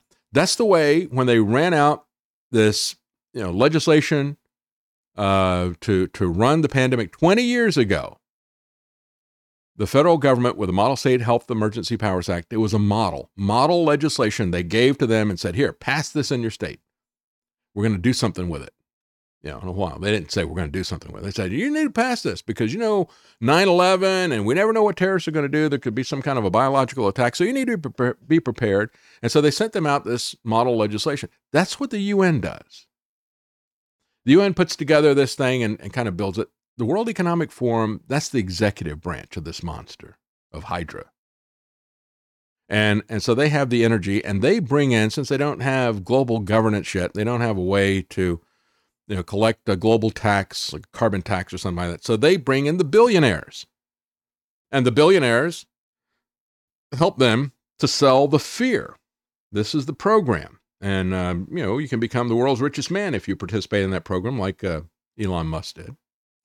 So, um, yeah, it's it's all about how they can rig the public opinion. I'm about out of time, so I'm going to stop here with the, the environment, and I want to get into a couple of things about the pandemic. So we're going to take a quick break, and uh, we will be right back. Stay with us.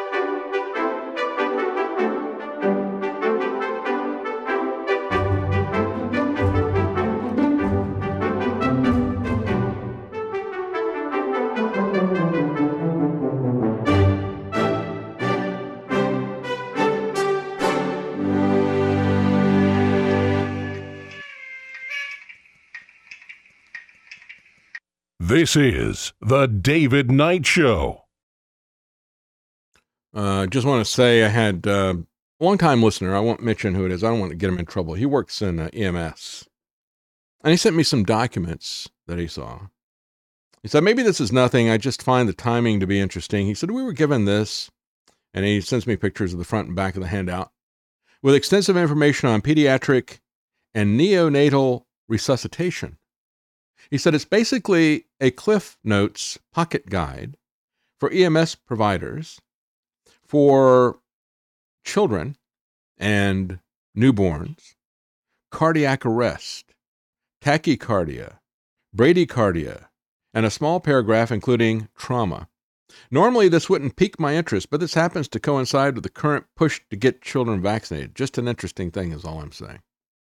Yeah, isn't it? Isn't it interesting that now it's become a thing and it's a normal thing. You know, we got we've shown you commercials produced by a, a New York hospital saying, um, you know, uh, we, we, need to do EKGs for kids now. It needs to be a standard thing. We've seen this in uh, school jurisdictions. Well, you're going to have to get an EKG before you can participate in sports. Really? When did that become a thing? After the vaccines? Judicial Watch has um, come out. They've, they've done a, a FOIA request from HHS regarding Moderna data that was submitted to the FDA. And of course, they ignored the requests. They made the request 18 months ago and um, in June of 2021. And uh, they just shut them down without any releasing any information. So then they sued them in September of 2021. And so here we are now, well, 18 months after they asked, 15 months after the lawsuit's been fought. And they finally get some records back, and they said the FDA records show a significant number of mRNA test rats are born with skeletal deformation. Oh, well, well that's uh, no problem, is it? it's the Trump shots. Oh, don't say that. The shots are evil. Trump's not. Variations in skeletal examination included statistically significant increases in the number of rats with one or more wavy ribs and one or more rib nodules. Wavy ribs appeared in six fetuses, four litters with a fetal prevalence of 4% and a litter prevalence of 18%. Whether or not a substance induced increase in the incidence of fetal skeletal variation should be taken into account for human risk assessment, says Judicial Watch. Uh, this is a long standing controversial issue. It has been argued that chemically produce, chemical produced increases and variations are not to be considered for risk assessment because they're unlikely to adversely affect survival or health. Uh, but there's a counter argument that not even that even not being overtly adverse and conveying no apparent selective disadvantage, a treatment induced increase in the occurrence of variations means the chemical agent has the potential to perturb skeletal development. What else is it perturbing? Well, we don't know because we didn't want to do any studies, right? And so Judicial Watch says just understand there were no metabolism studies done with the, I'll just call them the Trump shots. No meta- metabolism studies were done with the Trump shots. No excretion studies with the Trump shots. No PK, that is, uh, pharmacokinetic studies with the Trump shots. No other PK studies with the Trump shots performed. No one could have done it faster than me. I am the uh, father of the vaccine. In October, you know, the, here's the problem for Trump moving forward, right? Success has many fathers. Failure is an orphan. In October 2020, Judicial Watch got FDA records that detailed pressure for COVID 19 vaccine booster approval and use. Do You notice how they avoid saying it was Trump? Who pressured them? Who pressured them? Tom Fitton, he doesn't want to kill his organization by pointing the finger at Trump.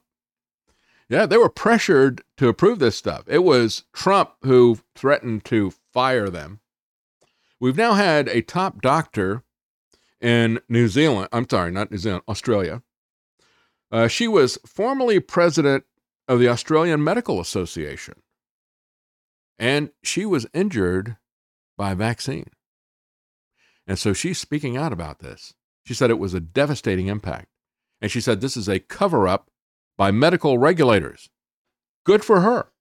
And here's the other thing she said that both she and her wife were seriously harmed by the vaccines. So she has LGBT credentials. She was president of the Australian Medical Association, and she has LGBT credentials besides medical credentials. This is going to be pretty devastating for them. Uh, she further, this Dr. Kerryn Phelps, she further contends that the true rate of adverse events is much higher than the medical establishment is reporting.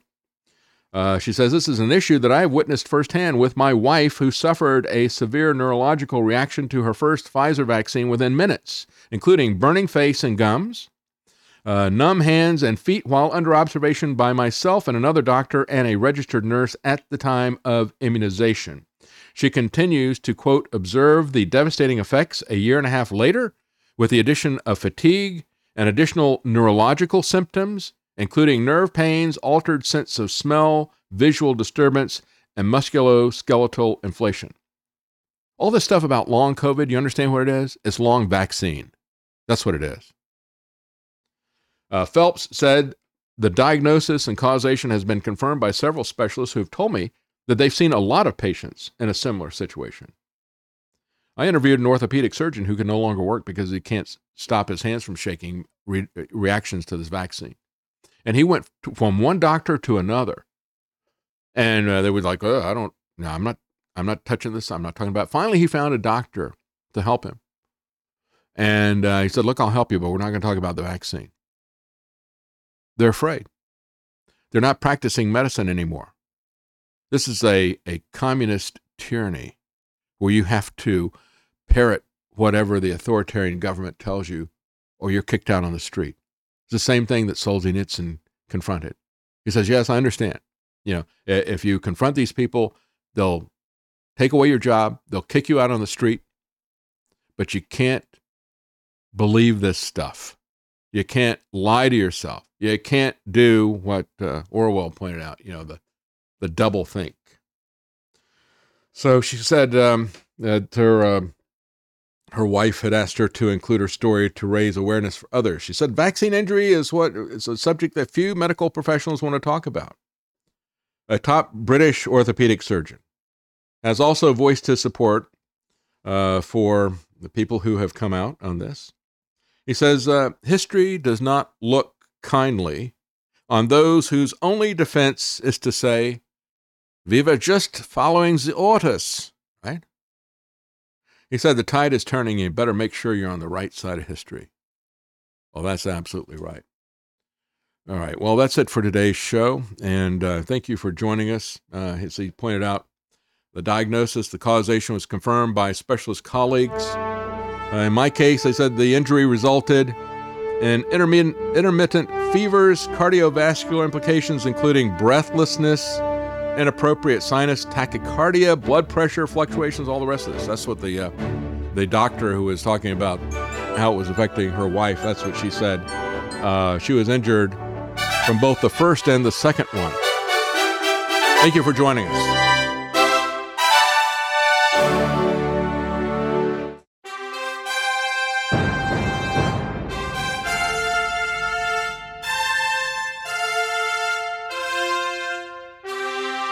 Common Man.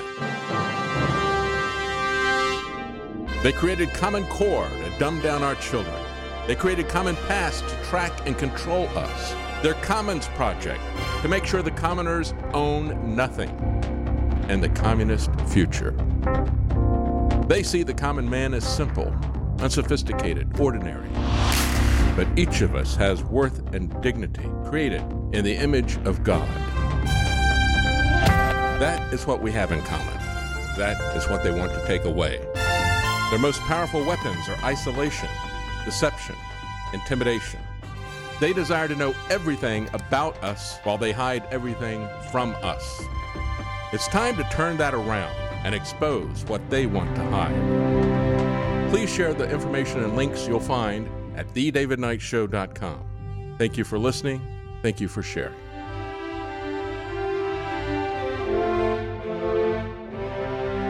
If you can't support us financially, please keep us in your prayers. TheDavidKnightShow.com.